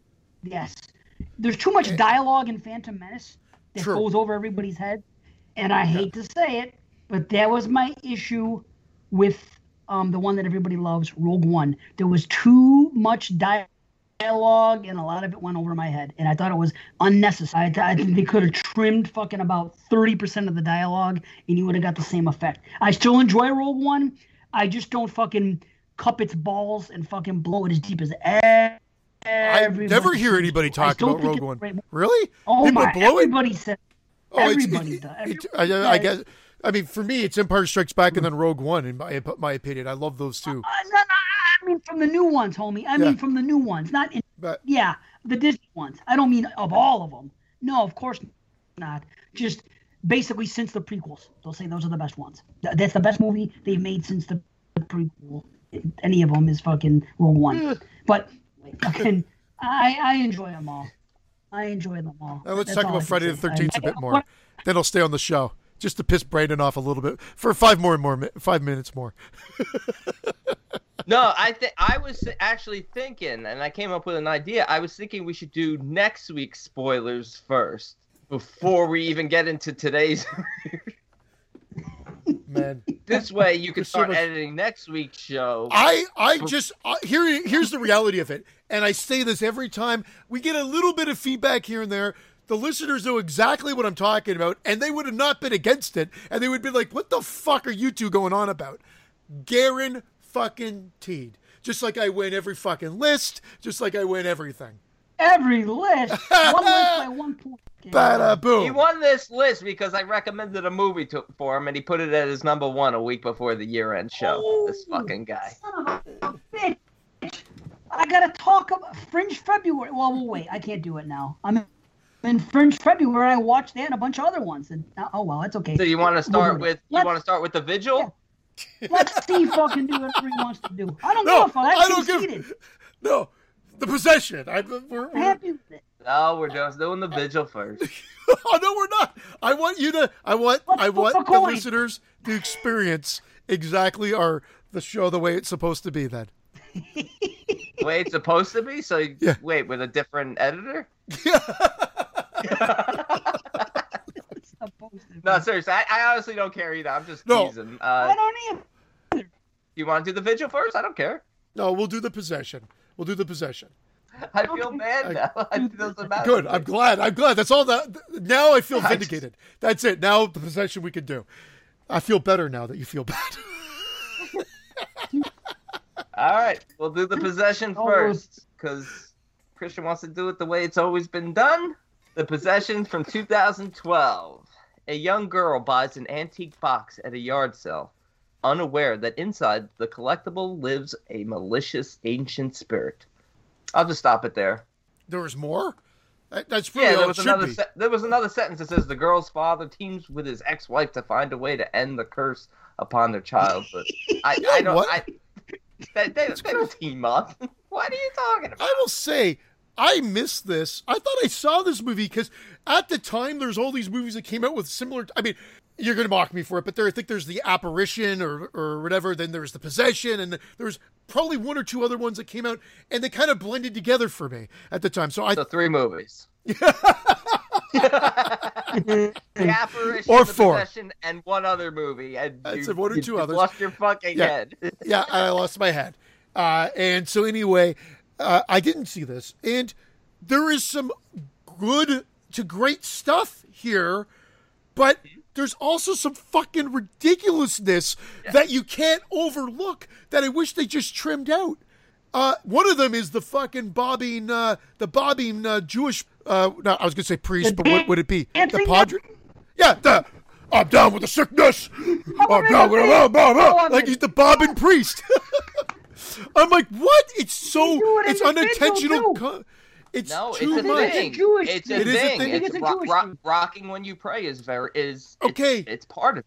I, I it's know, part but of I, th- I feel like they went. I I'm glad you cleared it up, but it visually looks ridiculous. Unfortunately, it takes away from the impact of that scene for me. Maybe it didn't for you because you know more about it and, and it's true to life. So I guess I'm critiquing something that just visually looks silly.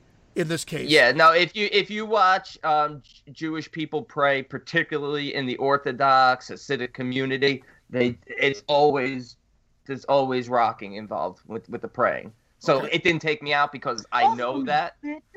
Yeah, yeah. Well, I'm Reform. Uh, yeah, yeah. Well, they share they share a lot of similarities, the Muslim faith and the Jewish faith. You know, for as much as they hate each other, there's actually a lot of similarities in their faith. But uh. Yeah, so it didn't take me out of there. I feel like this is a good, uh, again, another one that falls into that category of maybe introductory horror for people. Gateway for horror, young, yeah. Yeah, okay, and a good P G thirteen. For me, what takes me out of this a little bit is some of the effects. The C G. But, but yeah, end, some yes. of the C G effects. But again, great characters. Really terrific character development here.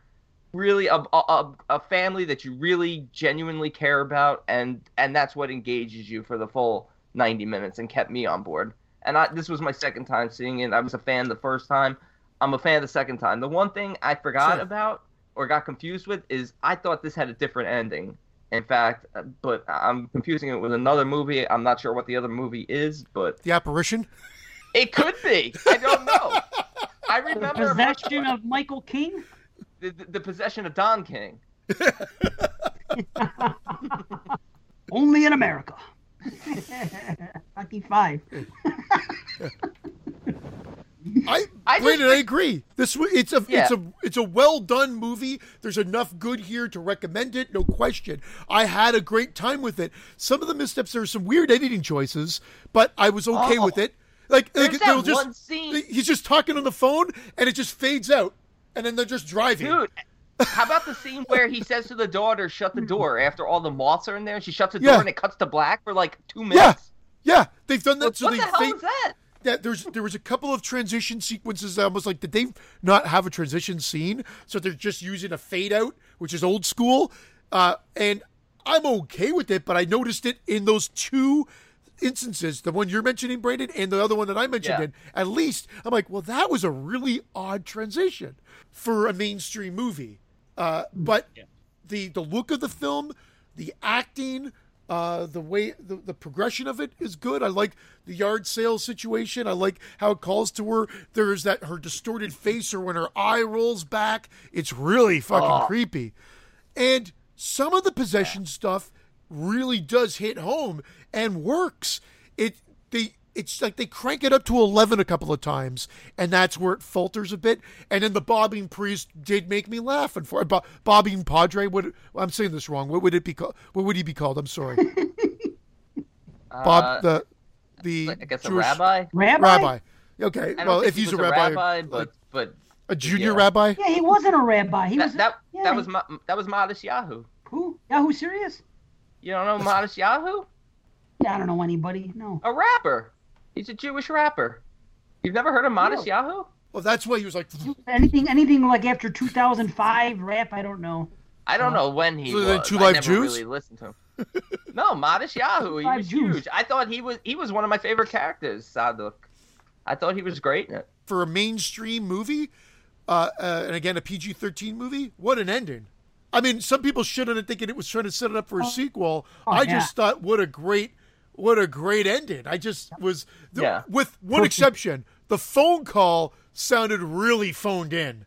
No, quite, no pun intended, but it sounded like they're like, "Hi, thank you for helping me. No problem, John. Uh, good luck to you and your family." And then the big ending. I'm like, wow, that sounded really, really staged, which was weird. It was like those couple of moments with some of that bad ed- editing. Very, very few instances, but it's just like they did kind of pull me up. But it was the bobbing priest and the little C G I monster at the end that I thought they could have done something a little bit different, but it didn't destroy the movie by any means. It wasn't a deal yeah, breaker. See- Yeah, it's not a deal breaker, but seeing the evil is is a little bit of like a misstep for me because I mean it's grounded in reality, the Dybbuk box and all yeah. that, the the containment of evil. I would have liked a little bit more research into it. I would have loved that they went and saw the woman at the beginning and found out why how she had the box. So she was still yeah. alive. They show her disfigured at the window when when yeah, the other girl crazy. like find the origin of this. Uh, uh, uh, what was the spirit's name? Ozzy something? Ozzy Osbourne? Osbourne? Yeah, yeah. Ozzy Lou? Abizu. Abizu. Yeah. Abizu. Oh, yeah, right. And just find a little bit more of the history of the Dybbuk box and, and all that and uh, the evil within it. But instead he goes to that professor, and that professor like was like almost mocking him. Oh. Like, now it's on to you to contain the evil. I like, thought it was a joke. Doing? I thought he was... Yeah, yeah right? I was... Uh, well, you're was. right. That was another... I thought he was kind of like... making a joke being of like it a, or something. Yeah, it's like being yeah. a prick. Like dude, he was. Are you he looking for the, a joke? You looking for the bathroom coach? Yeah. I'll bring you to my class, you fucking illiterate prick. Well, I think they're going to explore the origins in the Mike Flanagan directed sequel, uh, and there'll be a lot of mummy mouth Flanagan. in it. Yeah, by Flanagan essence. Sounds you like open the book. Like that's, that's what I'm going to start calling dry mouth. I need, I need, a, I need a drink. I have, I have mummy mouth. Oh. Well, you know, it's weird. My experience with this movie, this is the second time I, I've seen it, and it was the exact same as the first time with it. And the weird thing is a lot of people really uh, rate this movie kind of high, and they really like it. And this is what I can say. As I started watching this movie, I'm half an hour into it, forty minutes, whatever, and you know, you know how we do the deep dive thing on um, on the W A T Z. And we always try to figure out what we're going to talk about. So we'll kick ideas to each other. And it did, they just happen naturally. One of us will come up with something. We'll communicate. And okay, that sounds good. This is what I wrote to Watson uh, as I'm watching it.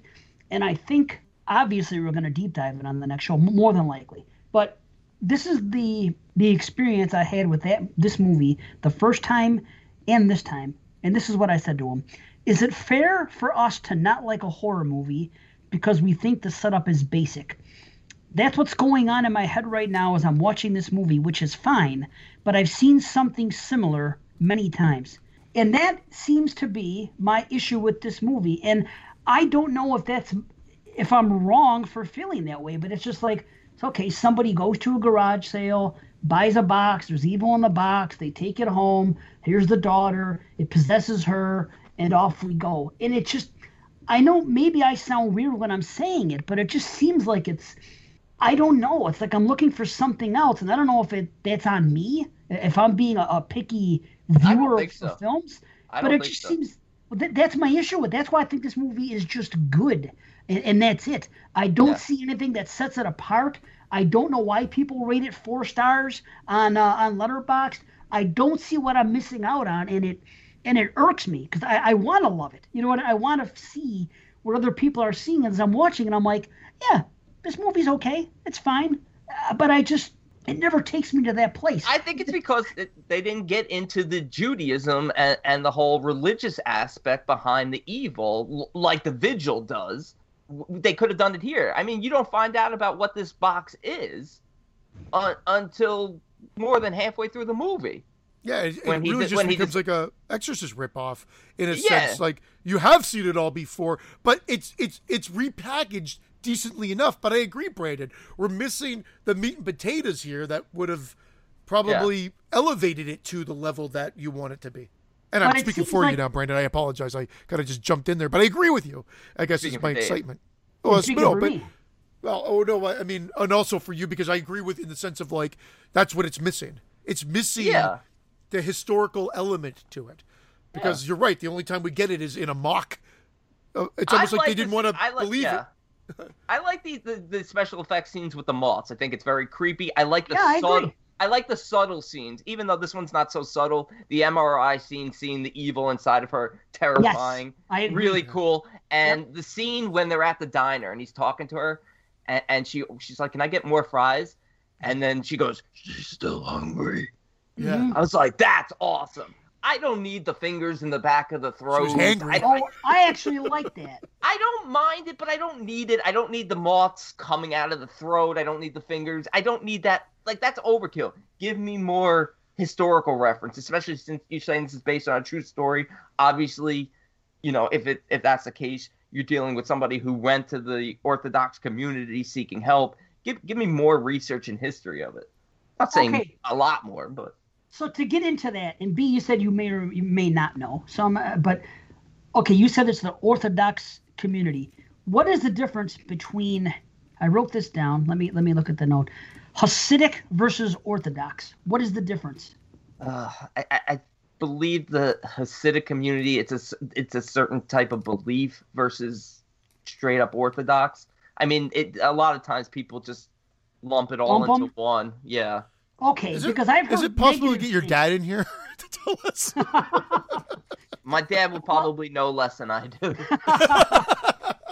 Well, that's not the important part. I just didn't know if they uh, carried on a different way or lived a different way completely or not. Because, okay, I've what? always my Here's brother. What, oh, okay. Go ahead. My brother worked at uh, at um, this grocery store for a long time, and he was in the. Um, He wasn't in the grocery store. He was. It was while he was going to school, and he was trying to eventually become a um a phys ed teacher. He doesn't work in the grocery store if he's not in it. Well, he's not. He's in the grocery store, but he's in like a a, a child uh, watching situation. Like you know, you ever see at a grocery store they have those places where sometimes yeah. you could you could bring your kids there while they shop yeah. and the, watch them.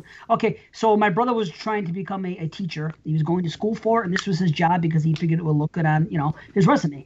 So he worked with these children. They would come in and they, you know, play video games for a while, do whatever. And all kids love him, just like me. We get along well with, with children. We just, we're that type of people. So anyway, he would tell me that th- there was this, the Orthodox Jews that came in were very, uh, and he's not the type of guy to, to he's like me. He's not going to just make shit up or insult a, a crew of people unless there's a reason for it. He says that a lot of them come in and they all like had their nose up at everybody around that wasn't like them. And like they didn't want their children to play with like the regular Caucasian children or the black children they were there. And, and on top of it, they would always leave a big mess, like with their food and everything. He goes, so these people come in, they leave a mess, and they they turn their nose up, and they're very like egotistical, like they think they're better than everybody else that goes there. So that, again, I only they don't know think it, they believe it. Okay, it's true. So they really it's, are this way. Yeah. Okay. They're not portrayed this way in this movie, of course, but no. I thought maybe there was a difference. Like the Hasidic people were okay, but the Orthodox were like the real hardcore. No, the the, or- the Hasidics are the real hardcore. The Orthodox would oh. be, you could see somebody wearing a yarmulke and, you know, like slacks and a button-down shirt, and they could be Orthodox. If you see somebody wearing, you know, the black robes, the big hats, you know, the tallis with the payas, that's Hasidic. Okay, and they are known to have that attitude, huh? They are snobbish. Yes, yes, oh, and sad. yeah, because they'll they'll tell you, you know, to basically interact with your own kind. Okay. Yeah. Well, hearing it from you, I mean, that's uh, not that I don't trust my brother. Of course I do. But that's more validation. I just wanted to know if you knew. No, it, it, it's true, unfortunate. Yeah, that really is. So there's there's racism everywhere from all different sects of people, of course. I was just curious if there was a difference, because when you said the word orthodox, you know, it it, it always takes me to, to those people, which I, I don't really know any. And I always think of Hasidic are the ones that have that hair thing. Yeah. You know, again, what do I know? I only know what the television shows me. I, I don't... I didn't grow up with that around me, really. So, just watching Fox News. But anyway, back to the movie. This is my thing.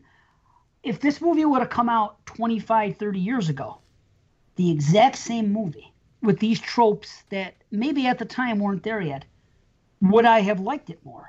And again, we're going to really get this into Watsy. Uh, it's just, but that uh, at the end of the day, that seems to be my problem with it. It's very basic. You know what I do like? That one scene, even though it's C G, and you guys did mention it, when she's in the garage and the stepfather, it's not stepfather, mother's boyfriend's there, and then you see that it's a hand under her mouth and it pushes her eyeball back. That's cool. Like, I even call my daughter and I go, Frankie, look at this. I go, now don't you think that would be better if this was done C G? I go, it's a good scene, but it's too bad it's obviously C G. If it was practical, that would have been a better scene. But I like the idea of, of having her eyeball literally pushed back from a hand that's like inside of her face, and you see it under the under her skin. I dig that. That's cool. There's a couple scenes I like. But here's okay, here's a critique, and it probably completely went over my head. What the hell happened to the the It was a great scene with the um, the mother's boyfriend. His, his teeth come out. And his all teeth that fall out. Nobody that's it. He's gone. Nobody, nobody calls him to see if he's okay. Yeah. Okay, so that's a major critique. He, I thought maybe he drives off, and that's the last we hear or see of him. It's like the mom's yeah. like, "Why?" Well, like she should have said, "Well, I can't date old no teethy over there," or whatever. I mean, it was a great sequence, but then we never... That was another fault of the movie. Yeah. There's no closure on that whatsoever. He's gone, right. Never to be heard of again. That's, that's At least have him drive off a cliff or something. Whee! That would have been great, yeah. yeah. His teeth go in his eyes so he can't see. No, no, it'd even be better if he, he flies off, he looks in the rearview mirror, his teeth are all fine, he's like, huh, and then it just crashes and blows up. Oh, yes. That actually would have been a cool scene. Yes, it would have. That but, would have been cool. There, but yeah. there's, he just drives off, nothing. No, they never come Why back to it. He should have had him at the end. Uh, I just here to pick up my stuff. He should he should have been under a bridge giving out blowjobs. I give good puff. oh. I, oh, mama that's mia. like a, that joke is based on a real story. It was. Uh, I, I I'll derail us for one second. We were I was driving nice. my buddy home. We're we're driving home one time, and there's this girl hitchhiking.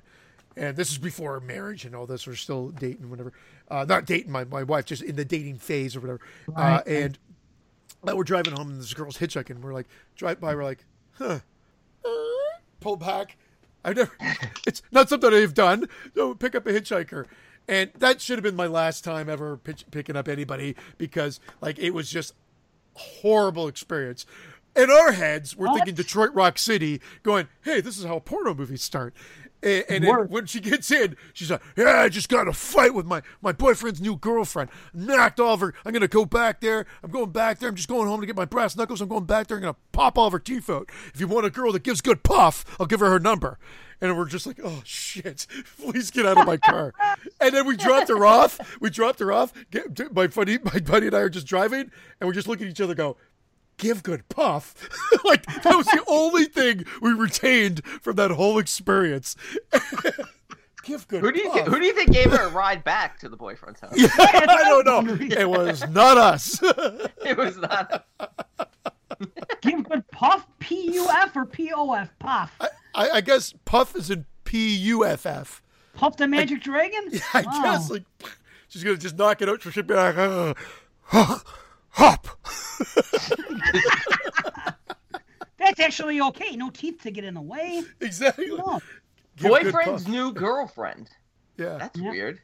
Ex-boyfriend, probably. Uh, it was an ex, yeah. Probably got... became an ex maybe that day.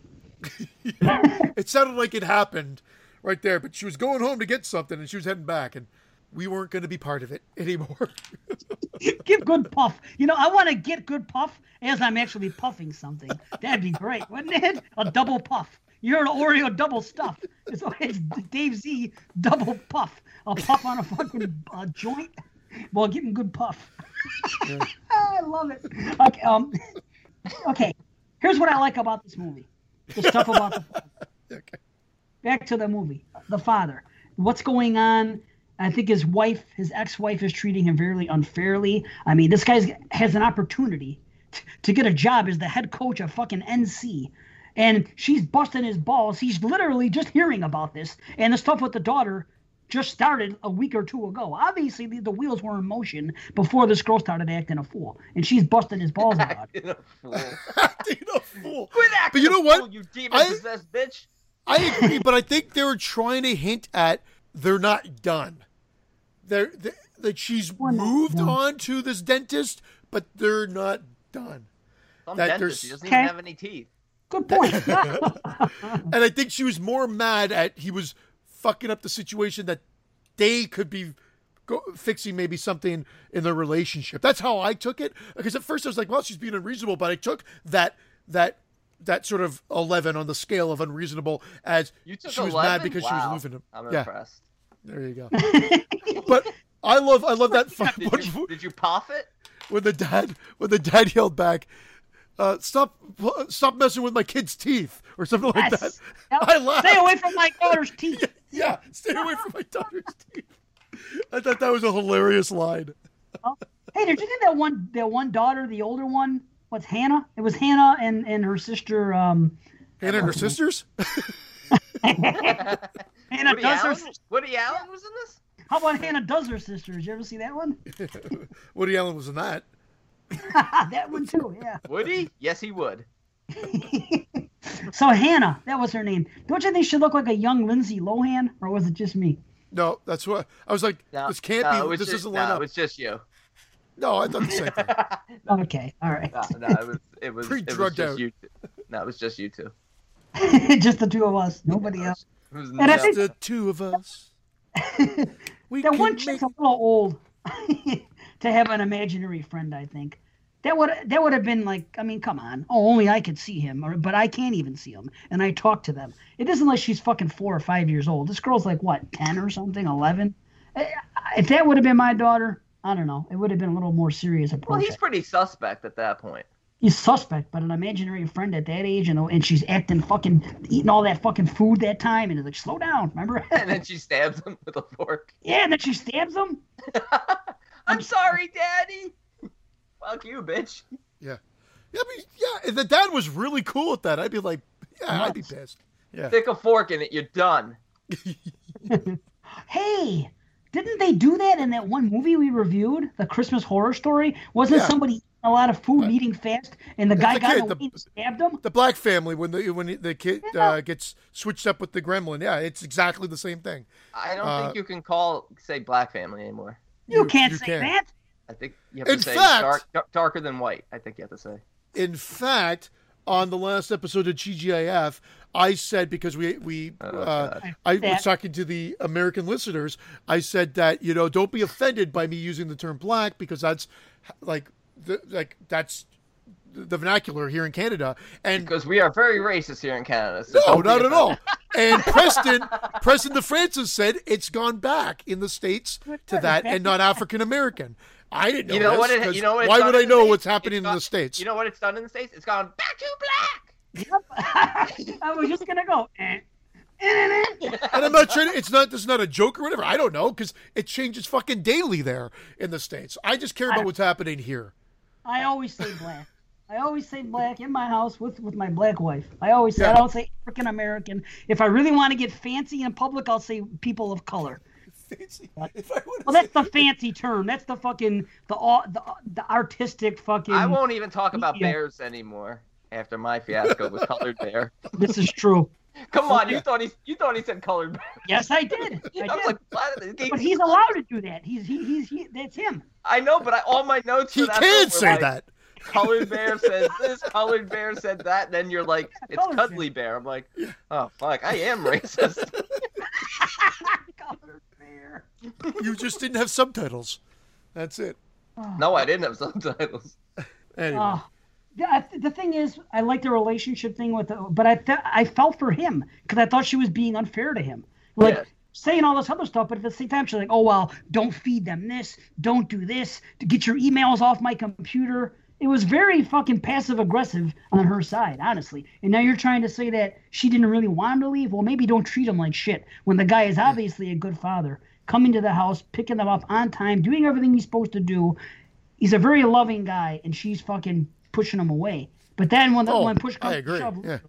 not literally, figuratively, and, you know, he was talking about going away to N C, then she changes her tune. So I had a little bit of an issue with her, and then, of course, I had a little bit of an issue with the end, how everything all of a sudden comes together just perfectly. And they're a happy family again? Yeah, and the guy is never acknowledged again, the boyfriend, and there they are. One day later, hey, how's everything going? On the phone with that guy. Oh, everything's better than great with me and my family. You can keep my car. What? Yeah, uh, yeah. All right. Uh, you know what? I took that as you can keep it for now because he, he said, like, I'm not going anywhere. Like, he's staying for breakfast. Because it, it seemed very too was, good to be true because it was literally, like, the next morning. I have no like, clue. You know I have no clue if it was even the real actors. I think they just called someone in. We need a phone call to overdub to finish this fucking movie. And so they just called two people in and then did that phone call I talked about. Because you're right. It was so... Listen to that phone call at the end. It's so bad. It's so... Like, it feels like someone's reading off cue cards. But, yeah. yes. So I agree with you guys. But but the the humdinger of the ending, the tag-on part, was great. Yep. Agreed. It is. It is really good, and uh, but it just it just misses a scene going back to the original house. They should have gone back and spoken to the woman and found out about what she knows about the box and what she knows about the origin of Abizu or whatever. What if they had the scene in there and they cut it out for timing purposes? Because you're absolutely correct. And like it, they knew where that. they got the box. The box didn't just show up. They got it. He even says yeah. we got it at a garage sale. First order of business, the next scene would have been them going back to the fucking house to talk to the son, to maybe be able to talk to the mom. It's missing from this movie. You're right. It really is, because yep. all yep. the artifacts in there, the tooth and all this, it's like, it's creepy imagery, and we never learn anything about it or about this demon. And, uh, I don't know, a little bit of origins in there would have been cool. But but yeah. Jeffrey Dean Morgan and Keira Sedgwick were great, and the daughters were great. It was a really yeah, good, good. Fa- yeah. really good family dynamic in this. So I think that that really saves it for me, and uh, just a, a good introductory horror for a possession film. Yep, I, I was happy with it. I'm a, I'm at a seven.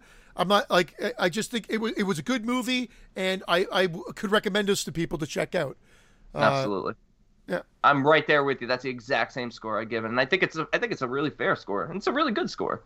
I'm I'm almost I'm six point five. I want to be higher because there are things I like about it, but I just can't get over some of my complaints. There is one good scary scene that I didn't mention that I loved when she's saying, "Daddy, you scared me.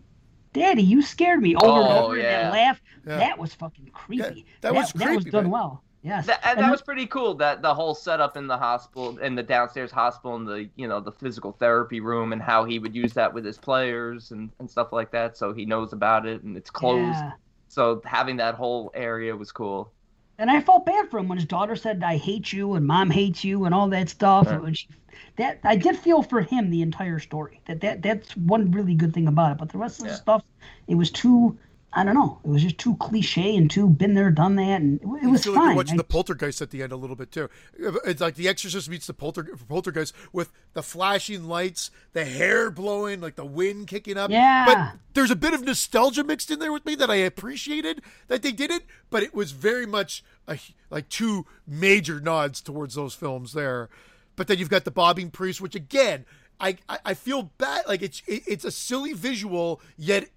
I'm glad to hear it's based in reality now because that makes oh, me accept it a bit more. Yeah. yeah. After I saw it in the second movie, I kind of figured that it was a thing. So I was like, okay, but that might be it. But speaking of Poltergeist, I was going to say it earlier. Rabbi, uh, may- priest, maybe that was, that was that was a nod to Poltergeist too. Remember, he gives him his car at the end of the movie. The guy that helped him out. yeah. yeah. Take, maybe that's why. He did. Both you and I won't be needing it in about another ten seconds.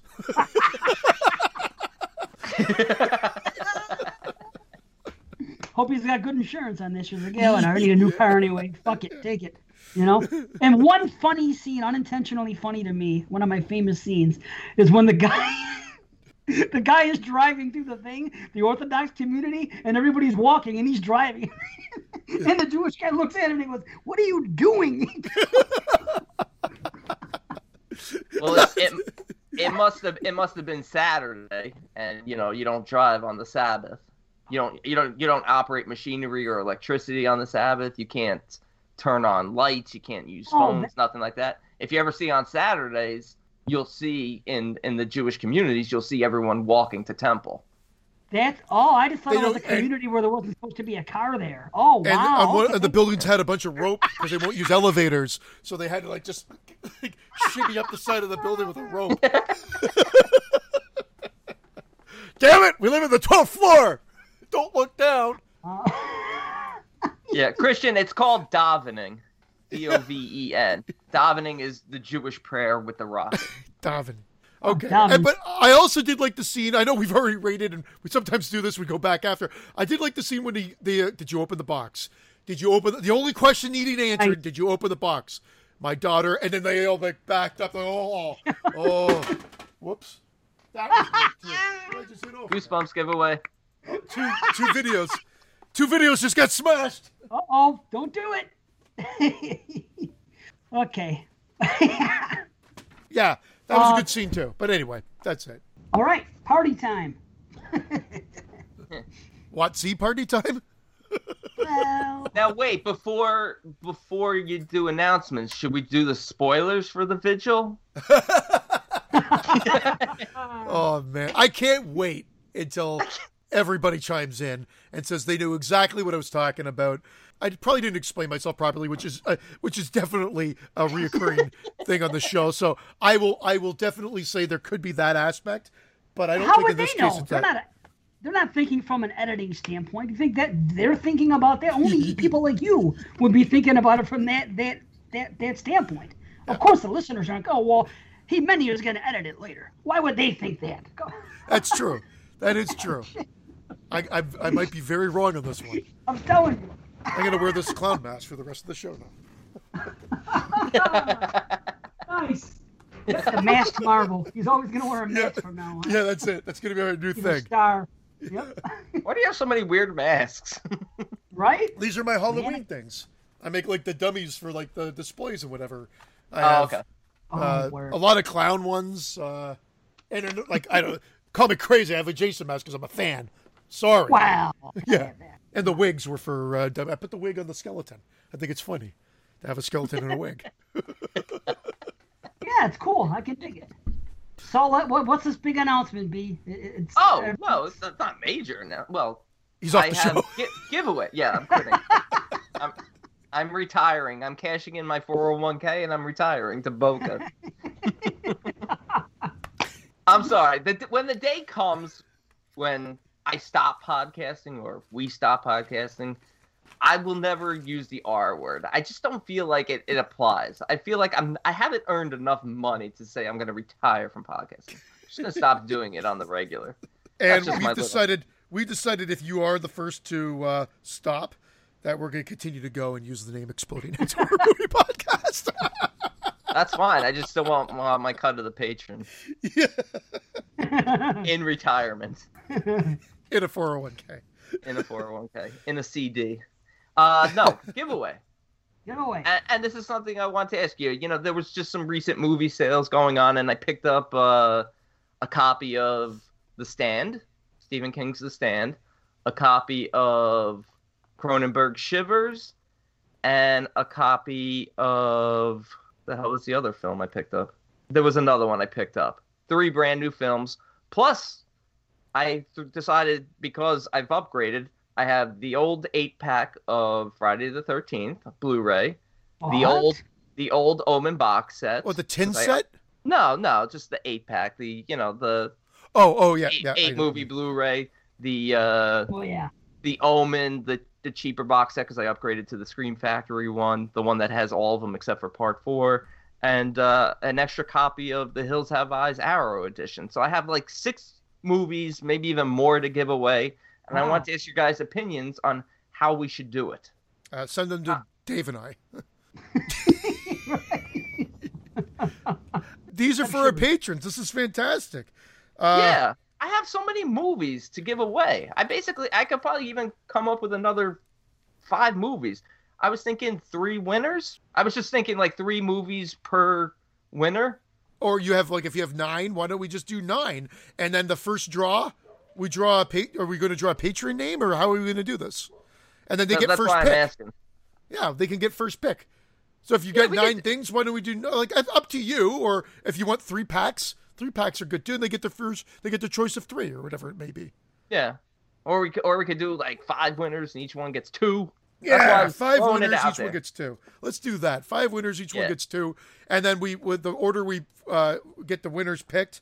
Then uh, they get first choice of the two. Yeah, that's perfect because I have I still have an extra copy of The Witch. I have an extra I have extra copies of movies just lying around. I think I have an extra copy of um, Inside maybe on D V D. Jeez.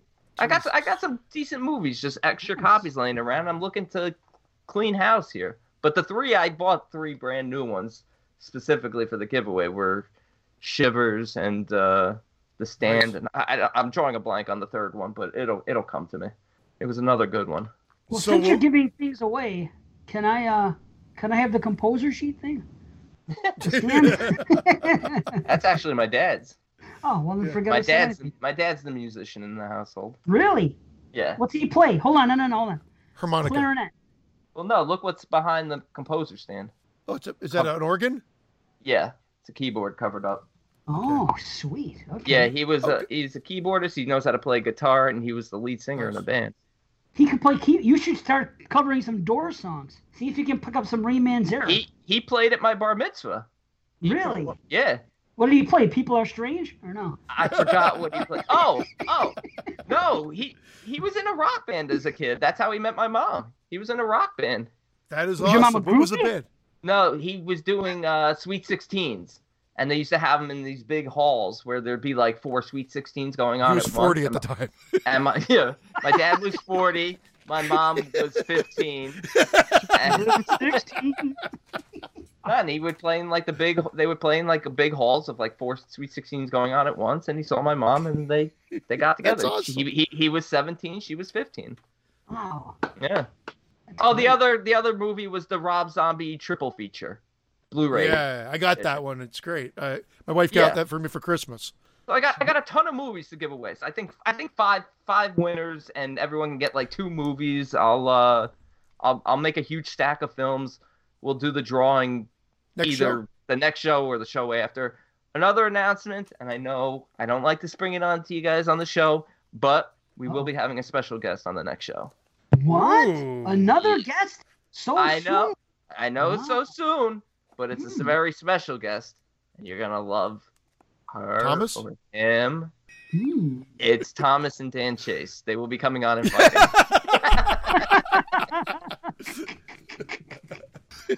Oh man! You can't say that. Interesting. All right. We have some other special guests lined up for uh, April and May, probably. Just one on each during each month. Which what? We've talked about, really? We've talked about it before, but I, I didn't nail it concretely with you guys yet, but I did with the other people I reached Is out to. Is this the porn star? Anna no, Trisha? It's not. not. Are they commu- Are they community people? Or? Yes, they are. Oh. And, and, and, and they do podcasts. Nice. So, yes. Oh, shit. Well, my guest next week is also a community person and does podcasts, so I hope we didn't book the same person. I don't Not give a shit. Matters. I hope you did. It'll make it easier for me then. I don't think you would have, though. Not these people. I don't think you would have. Oh, yeah. I don't like those people. I don't know if you, you converse with them much, is all I'm saying. So. Is it Wazelle? Is Wazelle coming out of retirement? No, no. You'll see. You'll see. Oh, I'm excited.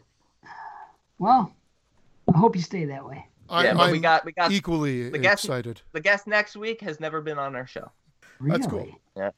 Okay. Well, cool. I want to tell you guys who it is, but I kind of want it to be a surprise. Are you Are you not going to tell us till that morning? Is it going to be? A I com- wasn't going to, but if you want me to tell you, I'll tell you. I love surprises. So all right, let's keep it a surprise. You're you going to love us. it. All right. Wow. Shit, I hate surprises. I it's not Jeremy, is it? No, but it's somebody That's who me. hates Christian. Okay. All right. It narrows it down to about. Yeah. Know, Can you imagine? If, imagine if I got Marco or Levi. No, They don't believe in podcasts in that in that group. Oh, I saw that. I saw. I I, I want to know, how do you watch new movies, you fucking skunks? I will only buy. I'll, yeah, I'll buy it and then transfer it to V H S and then watch it. Yeah, everyone else is doing the opposite. Fucking mole people. Mole people. F- scum of the earth. Holy cow.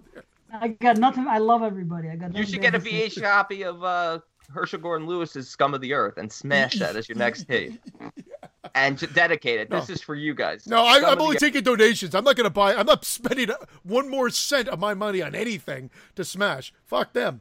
Like if you send them my way, I've got ones to smash, but I mean they're not nothing like. There's a couple of commons. This is a V H S talk, and and one slightly.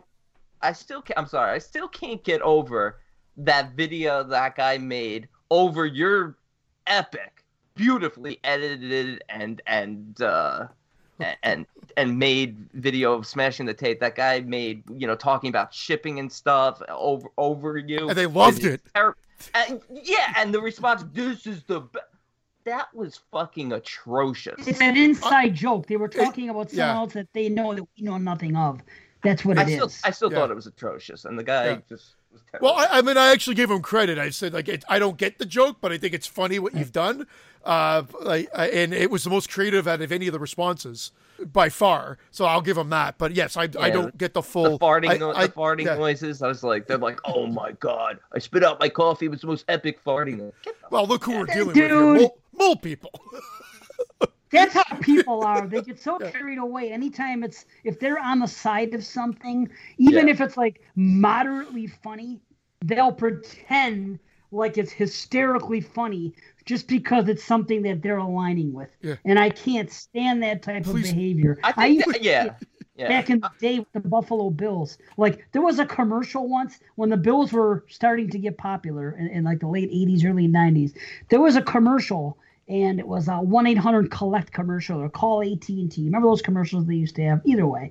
There was a commercial in Bruce Smith, the Buffalo Bill. There was an x-ray being done. And something happened. And the punchline was that he got so mad that he took a phone and he jammed it down someone's throat because they were looking at an x-ray. And inside the x-ray of someone that made Bruce Smith mad, there was a, a, a telephone. Like, you know what I mean? The, the receiver part in, inside the x-ray when they were looking at it. Just to, you know, that's the pun that he, somebody, I forgot exactly what it was, but I guess he got mad because they didn't use one eight hundred collect or something. So anyway, that commercial came on during a Sunday night Bills game when I was at somebody's house. And I was a kid, my brother and, and, and our friends, and all the adults in that room, when that joke was revealed because it was a Buffalo Bill and a national commercial, their reaction to that was like they were watching the fucking funniest thing they've ever seen in their life. They're like, ah! Oh, my God! Like, if it would have been Lawrence Taylor in the same commercial, they would have just not cared. They would have been like, oh, yeah. You know what I mean? Yeah. Just because it was a Buffalo Bill, to them it was the the, the funniest fucking thing. They were just thinking um Keebler. They were just thinking it's fucking, you know, Keebler. Like they're big, they're big. Like an show. elf? It's, it's my, it is. It is like an elf. It, it's a phrase that my brother and I and a few of our friends use. It's called um Keebler. It's basically when there used to be a commercial, and in the commercial, this guy is interviewing the Keebler elf. He goes, um, um Keebler, Keebler, could you tell us about this? And he answered the question. So basically, um Keebler is a moment where somebody is like so proud or something's happening that they, they could picture somebody like holding a mic to them saying, um, Keebler, how do you feel right now? Isn't that from Psycho? Um, Keebler! Oh, shit. Anyway. Well, yeah, it's, it, yeah, it, it, it's, it's fun. You're right. None of them found it funny. There was a couple of unspoken people in there. But it's fine. I'm out. So the, the war is on you guys. It's on Brandon, who's been in the group for three years and didn't even know. It, it's on Dave, and, it, and it's on everybody that joined the group to see it. what, what'd you I got? am one hundred. I didn't know what you were saying there. You're like doing all these like little movements to me. I didn't know if I he's, was off He's mic. davening. He's davening. I am saying I'm doing it for myself. I'm yeah. piecing. I'm saying no. I'm saying... I will not, I, no, I am not doing it. There's no war. I'm not fighting with anyone. I refuse. I refuse to bring any negative energy into the world. That's my that's my, my my way now. I will not. So and I will not will not participate in anything that, that's negative energy. So I, I, I no longer care. Uh, I'm I'm not making a video. I'm not smashing a video. I'm over it. I'm done. The video well, I, I made wa- yesterday. I, I wanted was, to, but then Carly Carly was gonna get mad. So now now she's like, uh, I feel bad because I uh, I still want to do one more. Not that I wasn't gonna post it other than YouTube. That's where it just should have been. It should have just been for That's YouTube. A recording and of it should Carly's have been for podcast. Get a copy of his and hers on V H S oh, and fucking man. Smash it. No, I, I, matter of fact, I'm gonna message Carly later, show her a picture of what I was going to sell, and say if you want him, I'm just gonna give it to him. It's a show of good faith. By the way, I will say this: the other day, I went into a thrift shop. Finally, I was at work and I was in an area I'm never in, so I went into a thrift shop. I was excited, and I walked in, and they probably had about two hundred V H Ses, and I looked through all of them and walked out of there with nothing. And the worst part is, I could have bought. Check it. twenty-four V H S for a dollar.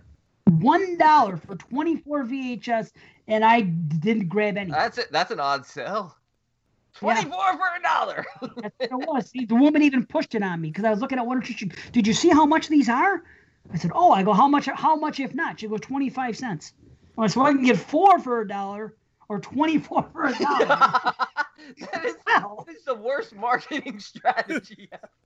You really want to get rid of them, and that's what the guy was arguing with me about supply and demand, wow. and, he, and he's trying to tell me about the rules of supply. Again, I conceded. I go, they think that everybody wants. If if this guy is over here posting eight copies of Nail Gun Massacre, obviously the demand I don't think is outweighing the supply. There's probably less than a hundred thousand people that collect V H S this way. I venture to say that every single day you can go on eBay and see a new copy of a V H S being listed that anybody can have at. Yeah. So I don't. They're wrong about that. If was people, there anything the same decent thing with, at the thrift store? There was like a, a, um, a Boris Karloff movie. There was Tales from the Crypt from nineteen seventy-two. There was like three that I had in my hand and I thought about getting just to sell them. And I said no. I said I don't think people. I looked on eBay. They were like six bucks a pop. I said it's That's, not worth uh, it for me. It's not, yeah. I'm not going to... If, if I would have sold something to sell for twenty dollars, thirty dollars, yes. I looked up that movie I had, Blackout. People are selling it for like twenty-nine dollars, thirty dollars on eBay. Sell it. Sell it then. Uh, yeah. It's it easier said than done right. because I I tried with one of mine that was same sort of thing, and I got no bites on eBay whatsoever. So then that was going to be the next one to smash. Uh, Don't... No, no, no. That, Don't it go was on eBay. Be. Go, go on one of those groups and put it up and say fifteen dollars PayPal. You'll sell it. Yeah. I'm not shipping to the States. Is, I'm not shipping to the States, dude, so that's, that's true. Uh, that's an issue. That I. It's a pain. I'll meet you at the. I'll meet you at the wall. Just throw it over. Yeah. This is what but, people don't realize about about eBay. When they see something and they say it sells for this much on eBay, because I go in there now and I I, I type in Nail Gun Massacre and it says eighty dollars.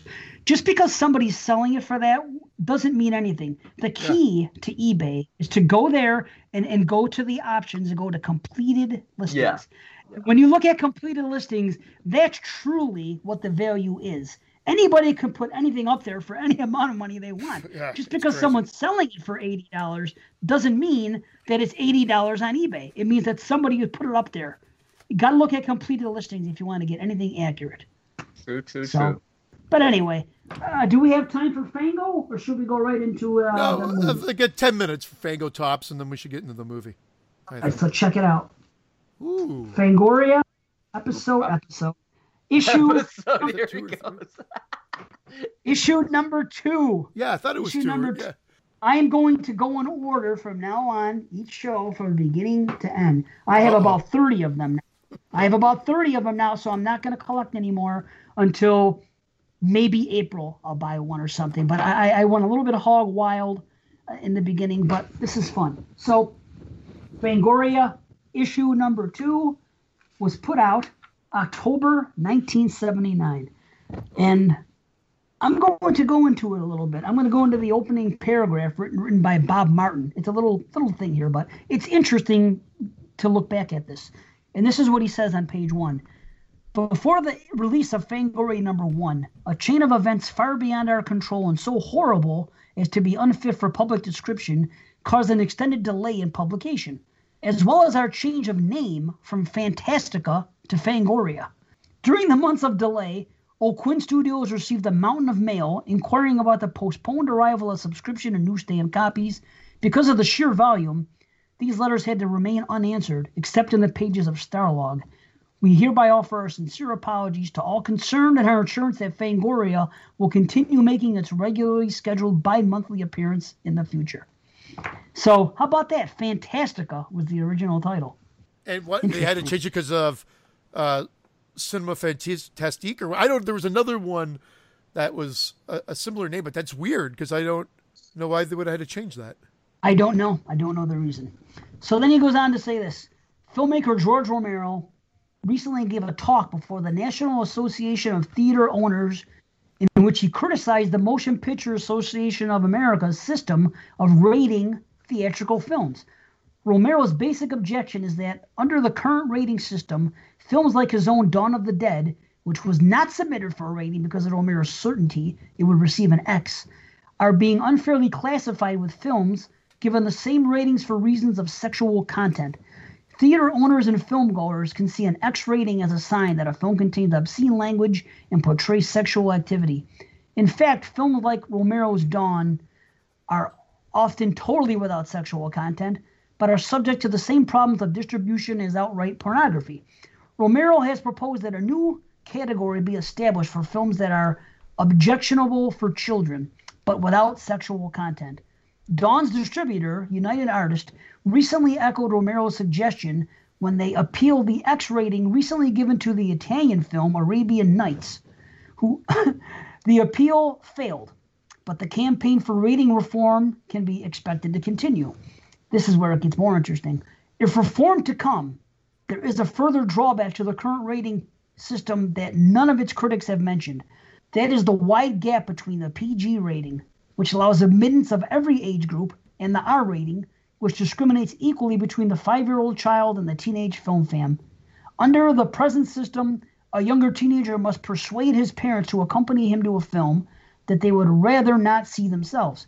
If the rating board decides that the sight of stage blood is too frightening for a five-year-old, the fifteen-year-old is effectively barred from the theater. Teens are old enough to distinguish fantasy from reality. Movies like Phantasm and Alien are essentially old-fashioned monster fare, the sort that past generations have been able to enjoy on Saturday afternoons without interruption from any regulatory agency. If the current severe restrictions on the Saturday matinee trade has been established in the fifties, many films now thought of as classics, particularly Hammer Film's Dracula series, might never have been made. It's unlikely that a rating system will be devised to correct this situation.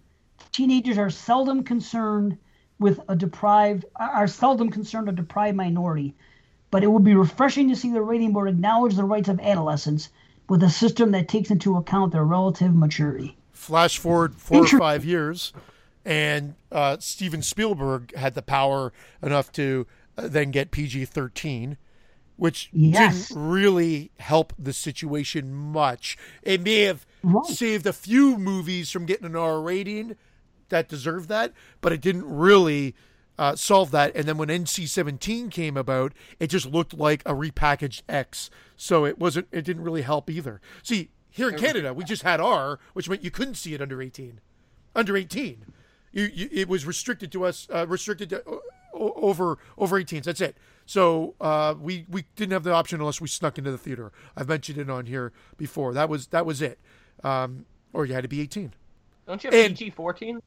We had A A, which was adult accompaniment, which was fourteen or oh, older. fourteen, if you're under fourteen, you had to be accompanied by an adult, which I guess would have been like P G thirteen for you guys. But it did help. We have, a- we have A A gap. Here, but it's something else.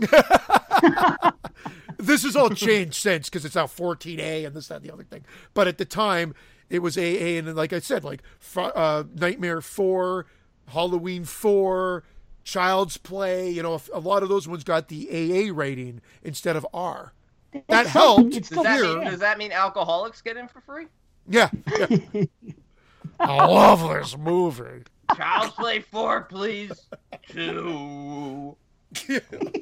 It's sad, though, because what, what Romero was saying was right. These are movies that should not get an X because of gore. You know what I mean? That, that That's ridiculous to associate that. That's People think X-rated, they think pornography. It's as simple as that. That's that's what it's always been. It's an X-rated movie. Their solution was P G thirteen, which, you're right, it was because of Spielberg. It was because of scenes that were shown in um, Raiders of the Lost Ark, uh, the, the second one. Temple of Doom. And, uh, Temple of Doom. The Temple of Doom. And Gremlins. Yeah. Uh, because of those movies... That, that that pushed forward, okay, these are too scary for young children, so let's not let them in, or something like that. And, and they did it, so they, I mean, they had decent intentions to, to separate a five-year-old from a fifteen-year-old. I get that, but meanwhile, it didn't make a difference. Like, like it's true, Phantasm and Alien, they're not really bad movies. I mean, even if they were uncut and they had gore, there's no sex, there's nothing going. I mean, okay, there's a, there there is a titty scene, but no different than you'd see in a slasher movie. You know what I mean? But it's just like, I don't know. It's unfortunate because back then we they had no home theater. At least when the eighties came, you could get the unrated stuff. But again, that's not making the filmmakers any money. The filmmakers made their money at the theater. That's that's their bread and butter. So, again, I found that interesting to see in this issue number two. I know that it's going to grow into something else, and I I. Yeah. I, I I can't wait to get episode, episode, issue. Here we go. I'm getting better. At least I'm correcting it. Right, you're mixing it up. You're going to episode for the magazines, and you're calling the shows issues at one point. It, it's know. hilarious. See? It's hilarious. But I can't wait to get my hands on issues eight to thirteen. Well, I have thirteen, but like eight to fifteen. That's that whole crescendo of everything that's going on with Siskel and Ebert in the beginning with, with the letters and what it led to. And we'll get there eventually when I get those magazines, but it's, there it it's is. pretty cool to see this develop. And there he goes. Okay, so here's some really interesting um, mails here. Okay, the Postal Zone. This is This is crazy. No Fish Story. I have heard that Jaws three... is to be a cosmic spoof of the first two films, while I have also heard that it is going to be a gory prequel to Jaws. Which is it to be? Mike from Chesterfield. And this is the answer. Chesterfield. The third... Mike, Mike, Mike from the couch. Get off the couch, Mike. Amazing. Oh, and this is their answer. Check this. The third film will carry the full title, National Lampoon's Jaws three People Nothing. Yeah, Maddie I remember that Simmons, one. Yeah. The producer of Animal House is co-producing with Zanuck and Brown, the producers of the first two Jaws films. But wait, it never happened. Jaws three People Nothing. That's a wow. funny title, though. It was supposed to be, a, uh, yeah, a comic take, but then they, they went with something even stupider. Like, don't get me wrong, I like right. Jaws three for the three D. The And the idea... idea is interesting. It's just such a shoddy movie. That's hilarious. That's awesome. Jaws three. That is real. That that was something that was put out, and they they taught. I, I looked up an article on it, and it's true. The idea was hatched. Why not do something different? A spoof. And Jaws three: People Zero was born. And after the success of Airplane and Animal House, the, the people that came in, and John Hughes was actually involved uh, to write the script, along with some other people. They wanted to rip off Jaws, and, and, and Joe Dante, fresh off fucking Piranha, was going to direct it. So it, it they really came close. It was a bizarre uh, script, everything else. They're trying to make this Jaws sequel, and ultimately it didn't happen, though. But Jaws three People Zero never happened, of course. Zanuck and Brown decided it was a bad idea, maybe because it spoofed Hollywood too much or because it was too bold. It didn't happen, but it, they were this close. All these hires were made, and they were really going to make that. I think it would have been better off if they did, compared to what we saw with Jaws three and Jaws four, right? Yeah, which were comical in the unintentional way. Right. You know what I think happened? Because of Jaws three, Amityville three D came out, and Friday three D came out. And, you know, some producer with a cigar, you know what? Let's make a Jaws three D. That's selling to the kids, you know? I bet that's what happened. It was the three D gimmick. It was it's the same Jaws guy who. It was the same guy who gave the cigar to the Jaws in the poster. Like, what do you think, Jaws? Oh shit. Okay, two more quickies. Uh, Alien, missing something. Here, you'll find this interesting. See, uh, I would like to know if Alien is being shown intact in the United States. Apparently, the version in Canada is without the scene where crewman Ripley stumbles across her alien's nest and finds the living remains of her crewmates. Tony from Toronto, Canada. Okay. Huh. Do you know him? Uh, yep. Do you Good know Tony? Tony and I are tight. Yeah. Tony, Tony from Grady. Toronto. Tony, you know Tony Grady? No, no Grady. Okay. No. All right. Okay. Let me let me look we him ass- up. This is the this is the answer. Yeah. Do is it. He a twin? Nice. Good one. This is this is their answer. We assume that you discovered the missing scene the same way we did, Tony. In Alan Dean Foster's novelization of the film, we checked with Mister Foster, interrupting him as he completed his novelization of Disney's The Black Hole. He says the scene was in the shooting script. When he inquired about the scene's absence, executive producer Ronald Chusett informed him that the scene, though filmed, was deleted because it interfered with the pace of Alien's other closing scenes. So question, has this scene ever resurfaced with all the Alien versions we have now? Aren't there like three available? Has, can anyone recall seeing her finding the alien's, alien's nest and finding the living remains of her crewmates? I thought that is in the movie, but I could maybe be confusing it with Alien Part Two. Yeah. Yeah. Seemed... That sounds like a. Yeah. yeah I don't know. Uh, Somebody weigh in if they know anything. I, I just... could be confusing it with Aliens Three, Humans Zero. What was his name again? Tony Grady. To- Yeah, there's a Tony, Tony Grady that now lives in Peterborough, Ooh. which is... Uh, is that like, far from? Uh, it's it's about like uh, an hour and a half, two hours from Toronto. Oh, I bet that's him. Wow. Let's get him on the show. Yep. It wasn't me. Shut up. Okay, do you mind uh, getting off the show, Tony? We get him on. He says it wasn't him, and he's off the show. Let's get the guy who's on his couch on the show. Is Chesterfield? Yeah, the guy out of Chesterfield. The other caller. We'll get him. The other writer, I mean. The other caller. This guy looks like he's too young. Can... Maybe I'm wrong. Who knows? nineteen seventy-nine, hard to say. Who knows? E- even if he's like thirteen then, so he'd be like fifty, fifty-four, fifty-five now. Yep. We can get him on and then we can tell him, shut up, Grady. Remember that scene in Nightmare two? Okay, one more. Rot Spot. This is funny, and I found it, and I'm gonna I'm gonna play it. A couple of years ago, a product called Armor All Protectant was advertised in a commercial that featured a rot monster. I heard rumors that it was taken off the air because it was too hideous, and that Jim Danforth had worked on it. I really loved this creature. Rob Martin, San Diego. We were kind. This is their answer. We were kind of fond of the corrupted critter ourselves. We checked with the Chickering Howl, the L A ad firm that developed the campaign, and learned that the commercial was forced off the air by a small but vocal group of viewers. Later, an edited version was widely shown, and the campaign is regarded as, as a successful one by both the film and their client. And yes, Jim Danforth was the creator of the Rot Monster. They took a commercial off the air because it was too too scary, apparently. That's hilarious. And I found it. I found it. Check it out. Armor. Is it scary? Imagine beneath the surface in the underworld of vinyl, plastic, rubber, leather, wood, a battle rages against rock. Oh, that is scary. It penetrates surfaces, shields against rock. Win the battle against rock with Armor All Protectant. I can see kids kids thinking that's in their rug. They'd be fucking terrified. Kids. Makes your world less rotten. Isn't that funny? That's the jingle. Armor all, armor all. Makes your world less rotten. We need that now. You should spray well, the whole states with it. We don't have the time.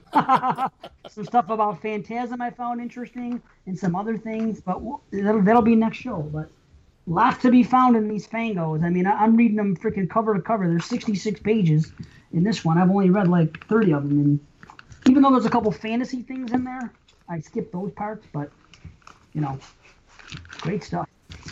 Okay, the long-awaited discussion. Spoilers first. What do you mean? Didn't we do this already? Yeah, the first half of the show. You're right, beginning. I would have choked the two of you. Here we go. Our feature review, The Vigil, written and directed by Keith Thomas. a man providing overnight watch to a deceased member of his former Orthodox Jewish community finds himself opposite a malevolent entity. And this is uh, Keith Thomas's electrifying feature debut. Which it's sad that it got shelved for two years. This is not a movie that feels like it needed to be shelved for two years. Because it says two thousand nineteen on everything that I've seen. Yeah. Yeah, it was made so, in two thousand nineteen. It's unfortunate because this is a very well-made film. And the fact that it's, I found out now that it's his debut film, that makes me, you know, like it's kind of like when we're talking about Saint Maud. Does it make me like it more? Maybe that's the wrong thing to say, but I appreciate it more because of that. And what you wrote, Brandon, in a text last night, that he supposedly... Left. I, I, would, I, I oh, was wrong right? about that. I oh, you're wrong. He had okay. left his, his Hasidic community. I, I think somebody associated with the film. I know one of the producers is a rabbi. He studied in a rabbinical school, this director. I could have sworn I read somewhere that somebody was in the Hasidic community and left. And, and you know, that's why this film was so personal, because yeah. you do become sort of shunned and outcast if you do leave the community. Hence the opening scene of this film, where you're basically seeing almost like a group therapy session where they're all talking and discussing about the hardships of adjusting to life outside of, of the community. Now, was it outside of the community or was it about loss? Because it's like, to me, there's two things going on here. It's personal because of that being being ostracized or being, being outside of the community. But was that a support group just on that, or was it a support group on loss?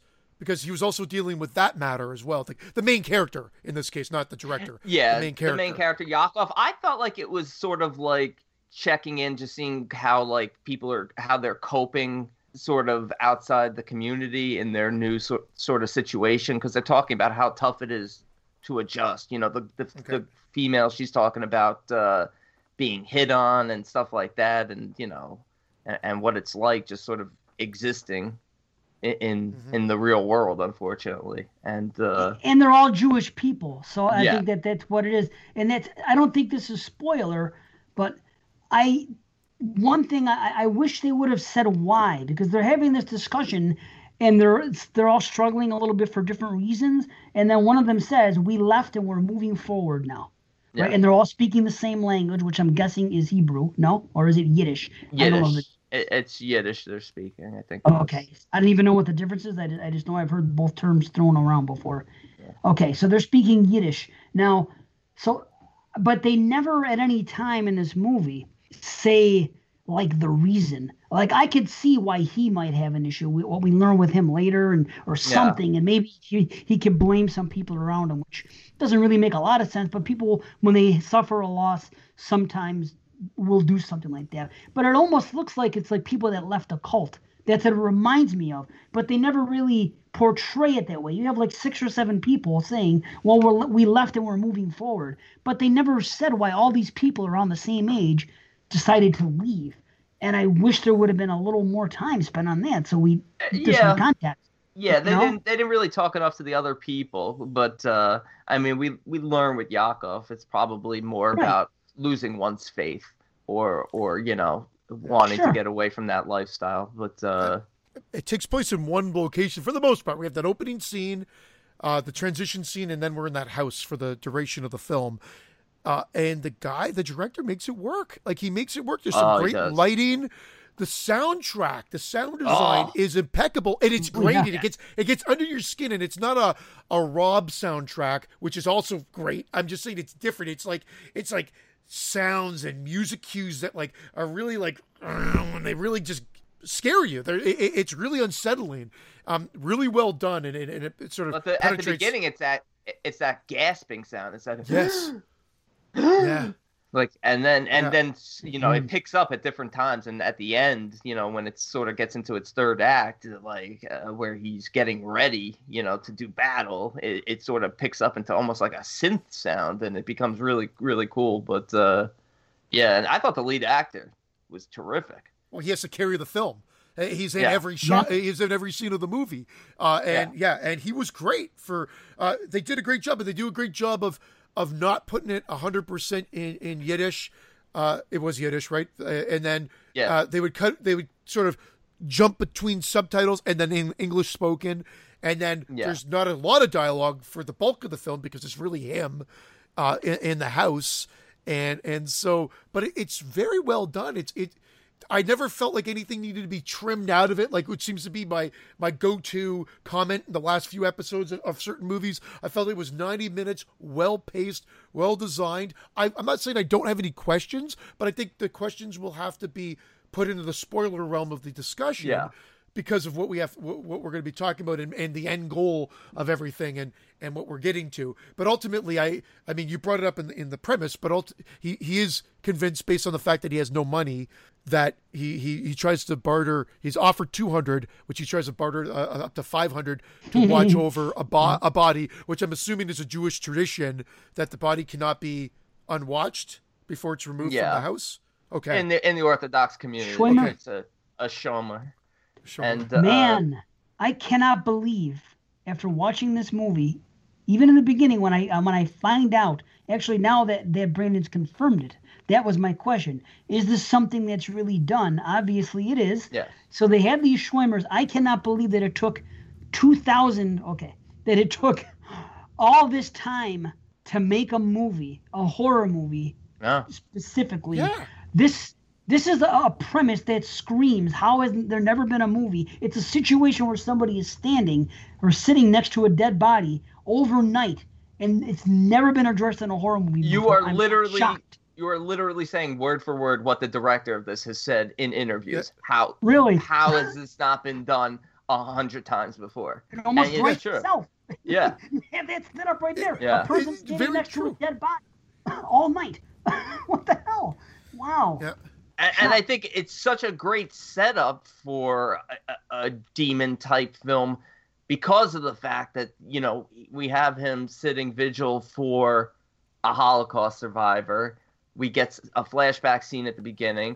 And then we get, of course, flashbacks of what he's dealing with, with his with his brother. And his loss. Yeah, you exactly. know, and his and, loss. And his inaction. Yeah.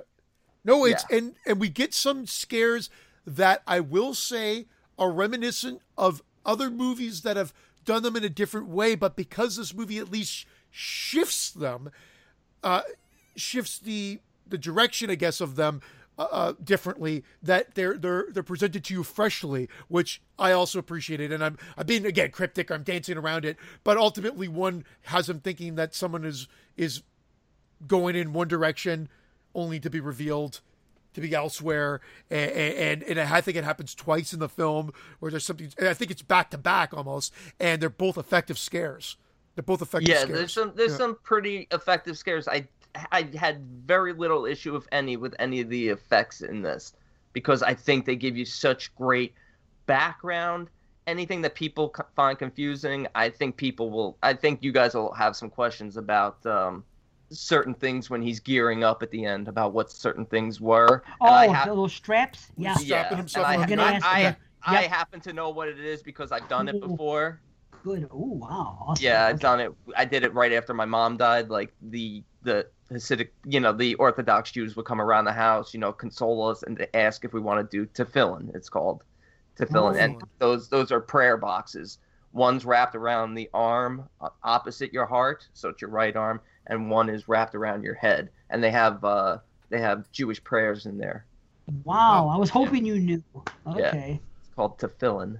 And it's, and and again, they don't explain. The cool thing about this, uh, and again, it's cool because now, Brandon, we have you to help us to, to, yeah. to fill in the blanks for us. But they don't fill in the blanks, which is actually fantastic. But you could be lost then if you if you if you don't like. It, it allows you then to have to look this up or to hope that you host yeah. a podcast with someone that is Jewish that they can answer the questions for you. So we've got that luxury because it is great because I just assumed I was going to learn or be uh, answered these questions today uh, talking with you. So I'm glad. It's it's weird because I, I thought the demon was going to be a, a, a dibuk, you know, like yeah. like in Possession. Oh, right. But but they went with this this Masik, which I had never heard of, this Masik demon yeah. with, the, with the head turning around. And I tried to look it up and – I'm sure there's stuff on there, but from what I read, there's not a lot about it. But it's you know it's apparently talked about in the in the Orthodox community. You know, like sort of like a warning to look out for that type of demon wow. and stuff.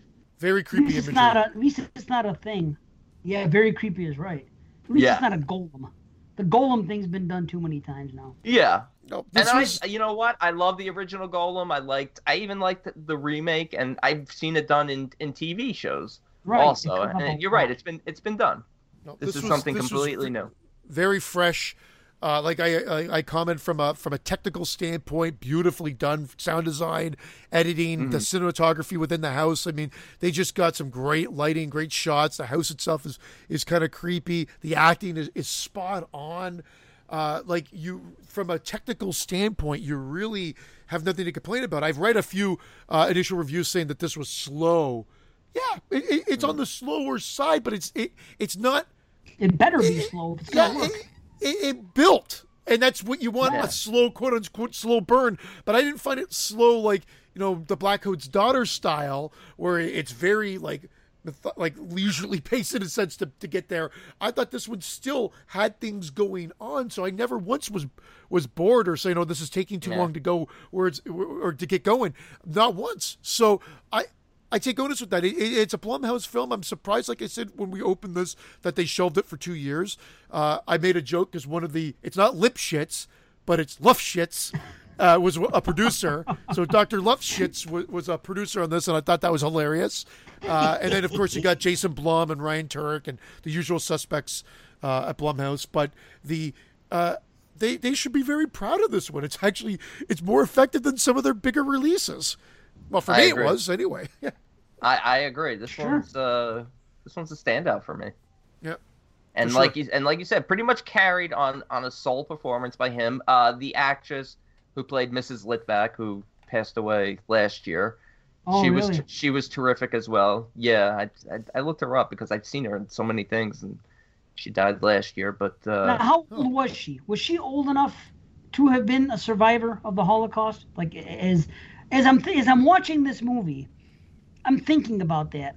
Although they said he was in his nineties, didn't they? The gentleman. Yeah, yeah. Not her. Okay, that's right? Obviously enough time. Yeah. Okay. Okay. Yeah, if he's in his nineties, yeah, yeah, if he's Well, they said something like, uh, and they don't really s- specifically tell you what time frame this is set in, so you could easily just take ten years off of this if you wanted to.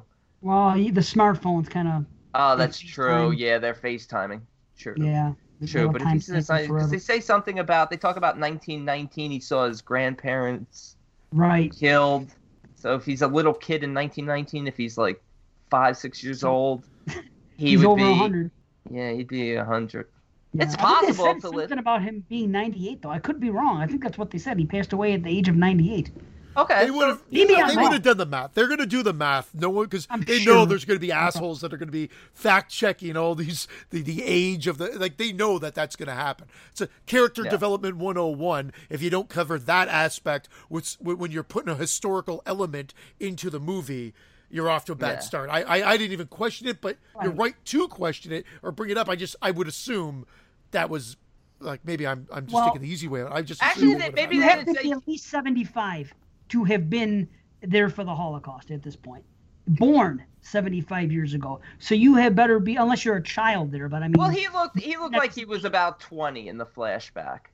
Right. So so figure you know in the forties. Figure he's born in nineteen twenty. He'd be close to one hundred, ninety-eight years old. Right. So that makes yeah. sense. But would it make yeah. sense with her? Was she the same age, did they say? I, I, I don't... In real life, she was okay. eighty-six when she died, but she does... They make her look older in this. She's obviously... You know, they talk about her dealing with dementia, but also, do they say she was in the Holocaust or that her husband was a Holocaust survivor? I, I could be husband. wrong. I thought it was I think the it's husband. Just the husband. Yeah, and they don't all meet t- at Sweet sixteens, Dave. You know what's crazy is, is she, he was she, not a player with an I don't you. think she was there because they kind of talk about she talks about the husband, she talks about what his life could have been and stuff like that. I, I like the line to um, to Yaakov about uh, the memories when he starts first having these strange uh, memories and strange things happening, and she says to him, "They're not your memories." Right. Yeah. And then when she talks about her children and how her ch- her children thought that they left on their own, but she really pushed them away. Right. Obviously, she, yeah, she drove them. Literally and figuratively, I think. Yeah. She drove them away. She, yeah. And obviously she would because of uh, what the husband was dealing with. And it's sort of like, it's really well done. It so, definitely, now, I don't think this is a spoiler, but my question is this, and if if it is a spoiler, well, you know, we'll wait till after. But uh, why do you think when they brought him in, she said, no, he's not the Schweimer, he has to leave? Why would he not be good enough to, to do their job? She said, I thought you were getting a Schweimer. She goes, I am, this is him. She goes, no, he's got to go. You would think later on when things are uh, uncovered, that there would be some type of reveal as to, like, she knew something. Like, maybe it would be bad for him to be there. But she, to, to him, to her, he was just a stranger. So, once again, I think there's something that there are, and I, believe me, I'm not critiquing the film as a whole. Yeah. I'm just taking a couple things and I'm saying, I maybe think it would have been better served to have. Maybe? I know what you're saying. Like, I remember her questioning everything. But it's not going to work unless he has baggage. You know what I mean? No, I think that I think that's the thing. I think she doesn't want him because she senses his pain, and she doesn't want him to be a victim of of the massacre. I guess that's that's, that's how I see. She she sees his lack of faith, maybe, and sees his pain and agony, and is but like. She said it right away. As soon as the guy walks in her door, how would she know? You know what I mean? They they come you know. right in. I'm I'm not critiquing it. I mean, it's just yeah. a question that I thought. I, I think it w- I, I think it would have been better served to be addressed a little bit. That's all I'm saying. Yeah. If this is my type of movie, it, it, you guys know that it, it's it's evil being present and it's intimate, and, and, and these are the type of movies I like. So I did enjoy the movie. These are just a couple questions that popped as I'm watching. I don't even know if we have to necessarily go into spoilers. There's a few things I just wanted to to to to run by, but I'm I'm okay not talking about them either and just rewatching the movie uh, again at, at some point. The the reality would be that everything that we've discussed here, I think the the listeners would understand that it's a recommend from all three of us. I, I don't oh, think yeah, a, yeah. There, there's a question there. Um, there, I did have a question when you were talking, Dave, and I forgot you were talking about the innocence of, or why didn't she pick him? Why did she send him away? She didn't want him there. As soon as he came, she goes, yeah. I thought you were getting it's a Schweimer. She goes, I do. I, yeah. This is him. She goes, he's got to go. Okay. And maybe it'll come back. I, yes, I, I honestly, like, for, for me, I, I would just take it as she sees his, she, she senses his pain and senses his lack of faith and, and feels like he's going to fall victim to to what's about to happen. Because don't forget, like, she she knows.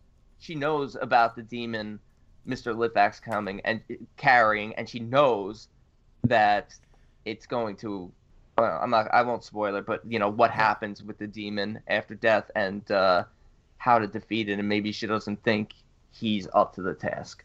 And so I, I almost look at it like she's being kind, almost trying to spare him from this. And I like that they didn't go...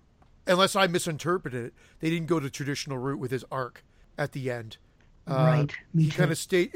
Unless I again, and Brady, but, it's good. but he he stayed true blue to his his beliefs. I thought when he was leaving. But I think, but I think the reason for that is because he wanted to meet somebody else so badly. I think that trumped it, because you know how it is. He was going through his thing. He was trying to figure out how to talk to certain people. He was Googling it on the phone, and he had this budding conversation yeah. going on with somebody else. I think ultimately he took what happened as a as an experience. He's like, okay, you know what? I'm just gonna go for it. And even he says earlier a line about coffee, and then he switches it up at the end when he sends that text. So I'm like, okay. So I just think that trumped it. He's like, this is right now what's more important to me at this particular moment after going through this. Here I am. I want to know what's going on with this situation over here. That that's what I took it as, which is good. It's healthy. Uh, then why don't we go? Why don't we go to spoilers? I don't know if there's anything else we can I dance around can. or say, just because then I can. I don't have to be, uh, be as cryptic. I'll just ask directly. But yeah, I, I it's. Uh, uh, I'd probably say on first time watch, it's a full head explosion. It just made it in full head explosion for me. I'm right about there. I'm I'm either a three quarters or a full, but I'm right in that area. Yep. Yep. Same. Uh, full head. Awesome. Cool. So we recommend it, everybody. Oh yeah, absolutely. Check it out. So we'll see you guys, the people that aren't hanging out, we'll see you guys next show, one thirty-seven. We love you all very much. Thank you for everything. And uh, well, yeah, go watch the movie and then and then come back for the spoilers. But yeah. it's, it's available. It's only six bucks to rent. So get on it. It's definitely worth the watch. Love you long you time. One cheech. Just fuck that up. You said it at the same time and it just both. Yeah, I stopped. Out. I did it.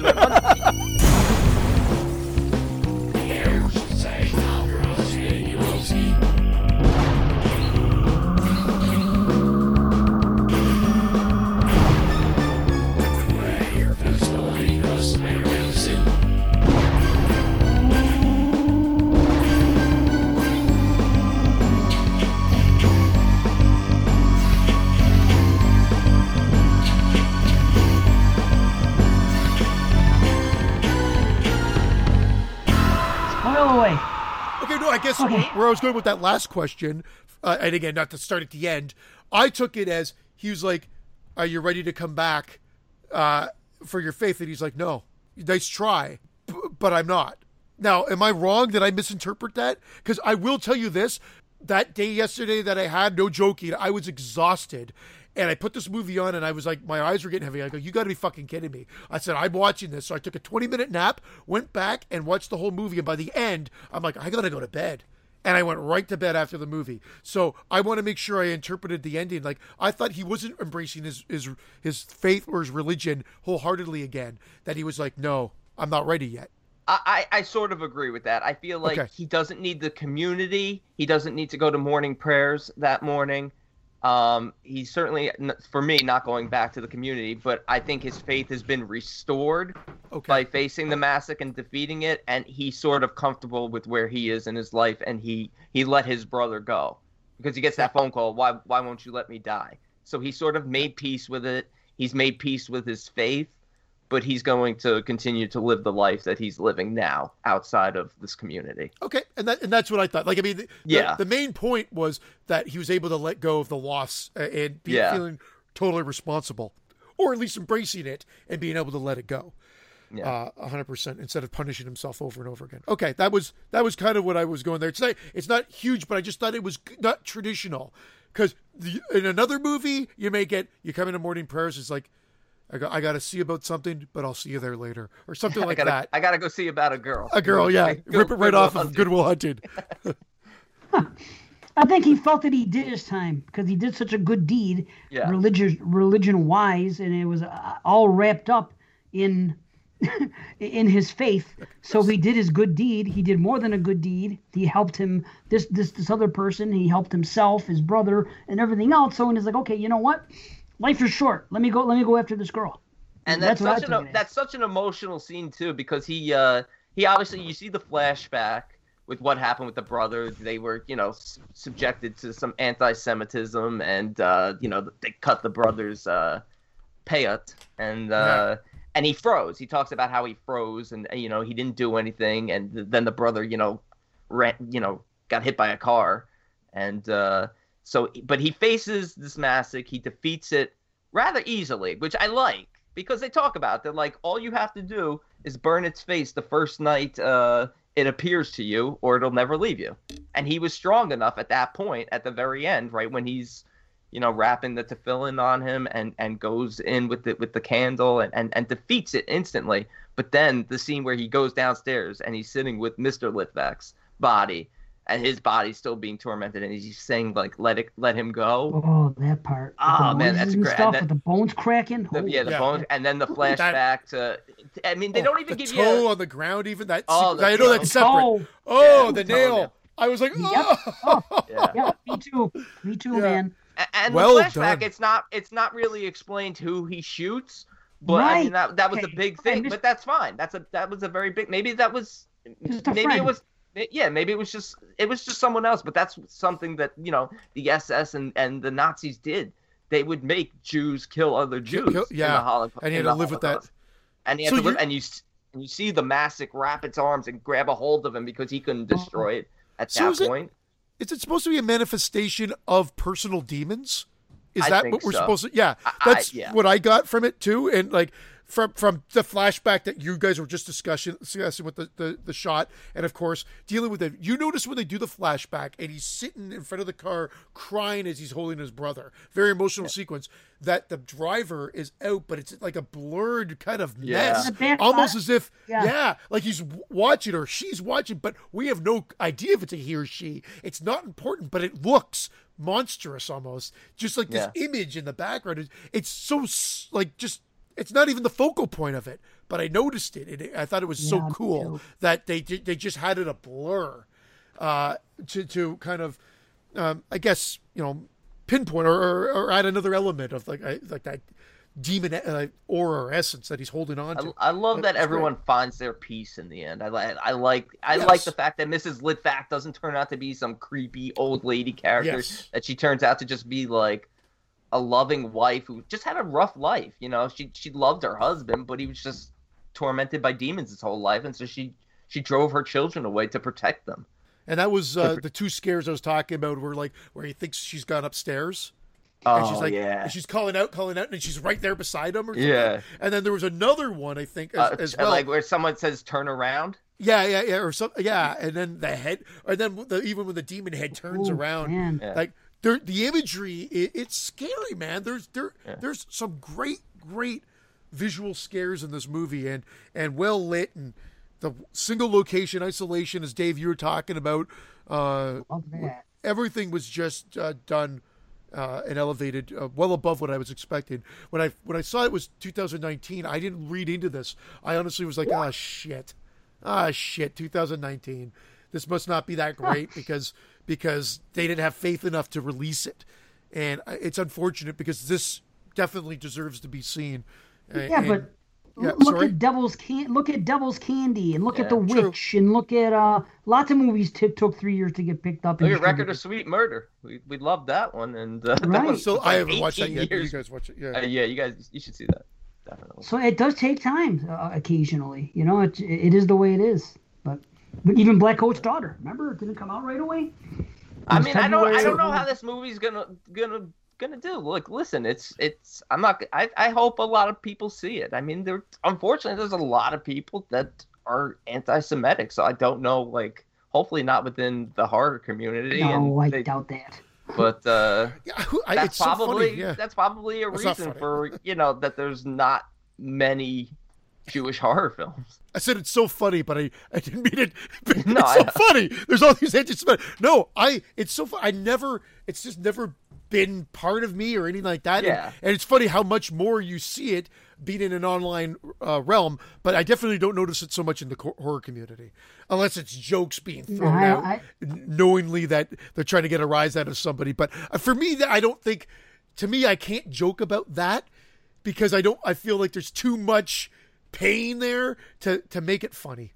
Brandon could joke about it and, right. or whatever. It wouldn't, it wouldn't feel like, it wouldn't feel natural to me. It'd feel like, it'd feel like, I don't like just fake humor. I don't know. I'm not like I'm grasping at something to be controversial or whatever. And I feel yeah. like it, it's like it was almost intentional. The scene where like he tries to escape and, and she's like, it, the, the demon will just bring you crawling back here. That yeah, was cool. And that yeah. was cool. But I also felt like it was sort of like a metaphor for how he froze up. Like it was tormenting him in the way because he, he couldn't even reach out and call for the cop that he saw. He like froze literally, like because his yeah. bones yeah. were crunching. Yeah. Damn. So. I think the movies aren't as popular because they're just a tougher sell. Because yeah. Christianity is what sells in the United States. It's the number one religion. That's what it is. I don't think that people think that enough people are going to resonate with a Jewish horror movie. That's yeah. what I think. You know, I think people see it as a gamble. I don't think it's anything about people being anti-Semites. Of course, there are, but I just don't. I mean. You see everything now. If there's a big enough audience, I mean, honestly, last year, and I didn't talk about it in the year-end show, but I'm listening to a lot of them now. It seems they're coming out later this year than they usually come out, so I'm listening to them currently. And as I'm listening to people's countdowns and, and their their numbers and you know their, their movies, I'm noticing that there were, and I didn't mention it, but there were a lot of black horror movies last year. A lot. I'm talking like six or seven. Like, or prior to that, you're lucky to get one a year. Mm. Obviously, that's the new trend because of Jordan Peele and what he's done. But all of a sudden, boom, that and comedy horror. Comedy horror made a huge splash in twenty twenty. I'm listening to P- I heard a, a podcast and a guy just came in and called up his list, a listener of that podcast, and gave my top ten horror comedies for two thousand twenty. That's how many there were.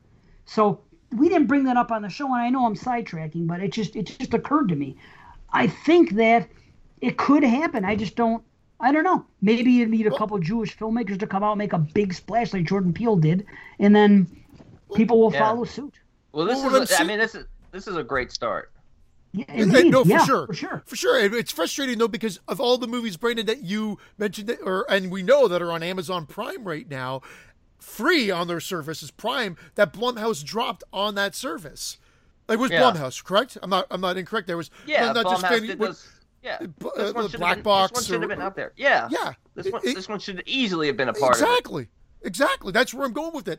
But maybe they thought there was life into it, and they didn't just want to drop it there. They thought they'd release it V O D and right. and for rental first, then it will make its debut, maybe. But it just feels weird that it took two years. But like you said, you brought up a lot of valid points for other movies. And guys, I, I do apologize because I am running quickly out of time here, as I'm going to be, I'm the responsible for a drive in three minutes and I'm running really out of time. So I don't know if there's any other points that you want to make. I'll stop talking. I, I, I literally don't have to say anything else. I mean, I could talk about it more, but I could literally just say that it's easily my favorite movie of the year so far. Definitely recommend checking it out. Yeah, I was very happy with it. Yeah, thoroughly, as I think our review and our, our talk has talked about. I, I didn't know what to expect, and it had nothing to do with it. I just I hadn't heard anything about it. Like, I was looking at two thousand nineteen and knew that we were doing it. It was coming out now, and that we were going to do it for the show. That's what I knew.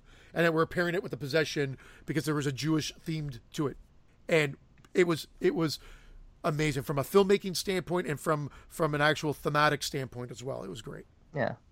It's definitely my favorite of the year so far. I, I could say that. And that hallway scene at the end, when, when we see the monster and everything with him going down the hallways, oh, I didn't mention oh. it. Excellent. Yeah. yeah. yeah such great, sure. such great cinematography, sound design, acting from a technical standpoint. The score. Score from a technical standpoint, it's a near perfect film. And, and you know, from a story standpoint, you know, from an entertainment standpoint, in terms of keeping you engaged, it, it's probably close too. Uh, yeah. I mean, obviously, I didn't, I don't give it a perfect score yet anyway, but yeah. uh, this is yeah. certainly uh, one I'll be adding to the collection and rewatching. For sure. This is, this is, yeah. I've added my, my, now I've four, four movies that I can feel if, if, you know, that would make, that would accompany or encompass a top four right now uh, for the year. Four are standouts. And, and, and this is definitely a top contender. So, yeah, it's, it's starting to build now. It was a slow start, but I'm starting to watch some in the last couple of weeks that are uh, that are starting to make some uh, some headway. It'll happen. It always does. It always yep. does. Okay, let's be out. We gotta go. Love All you right, guys. guys. Thank you. Peace See out you next again. Episode.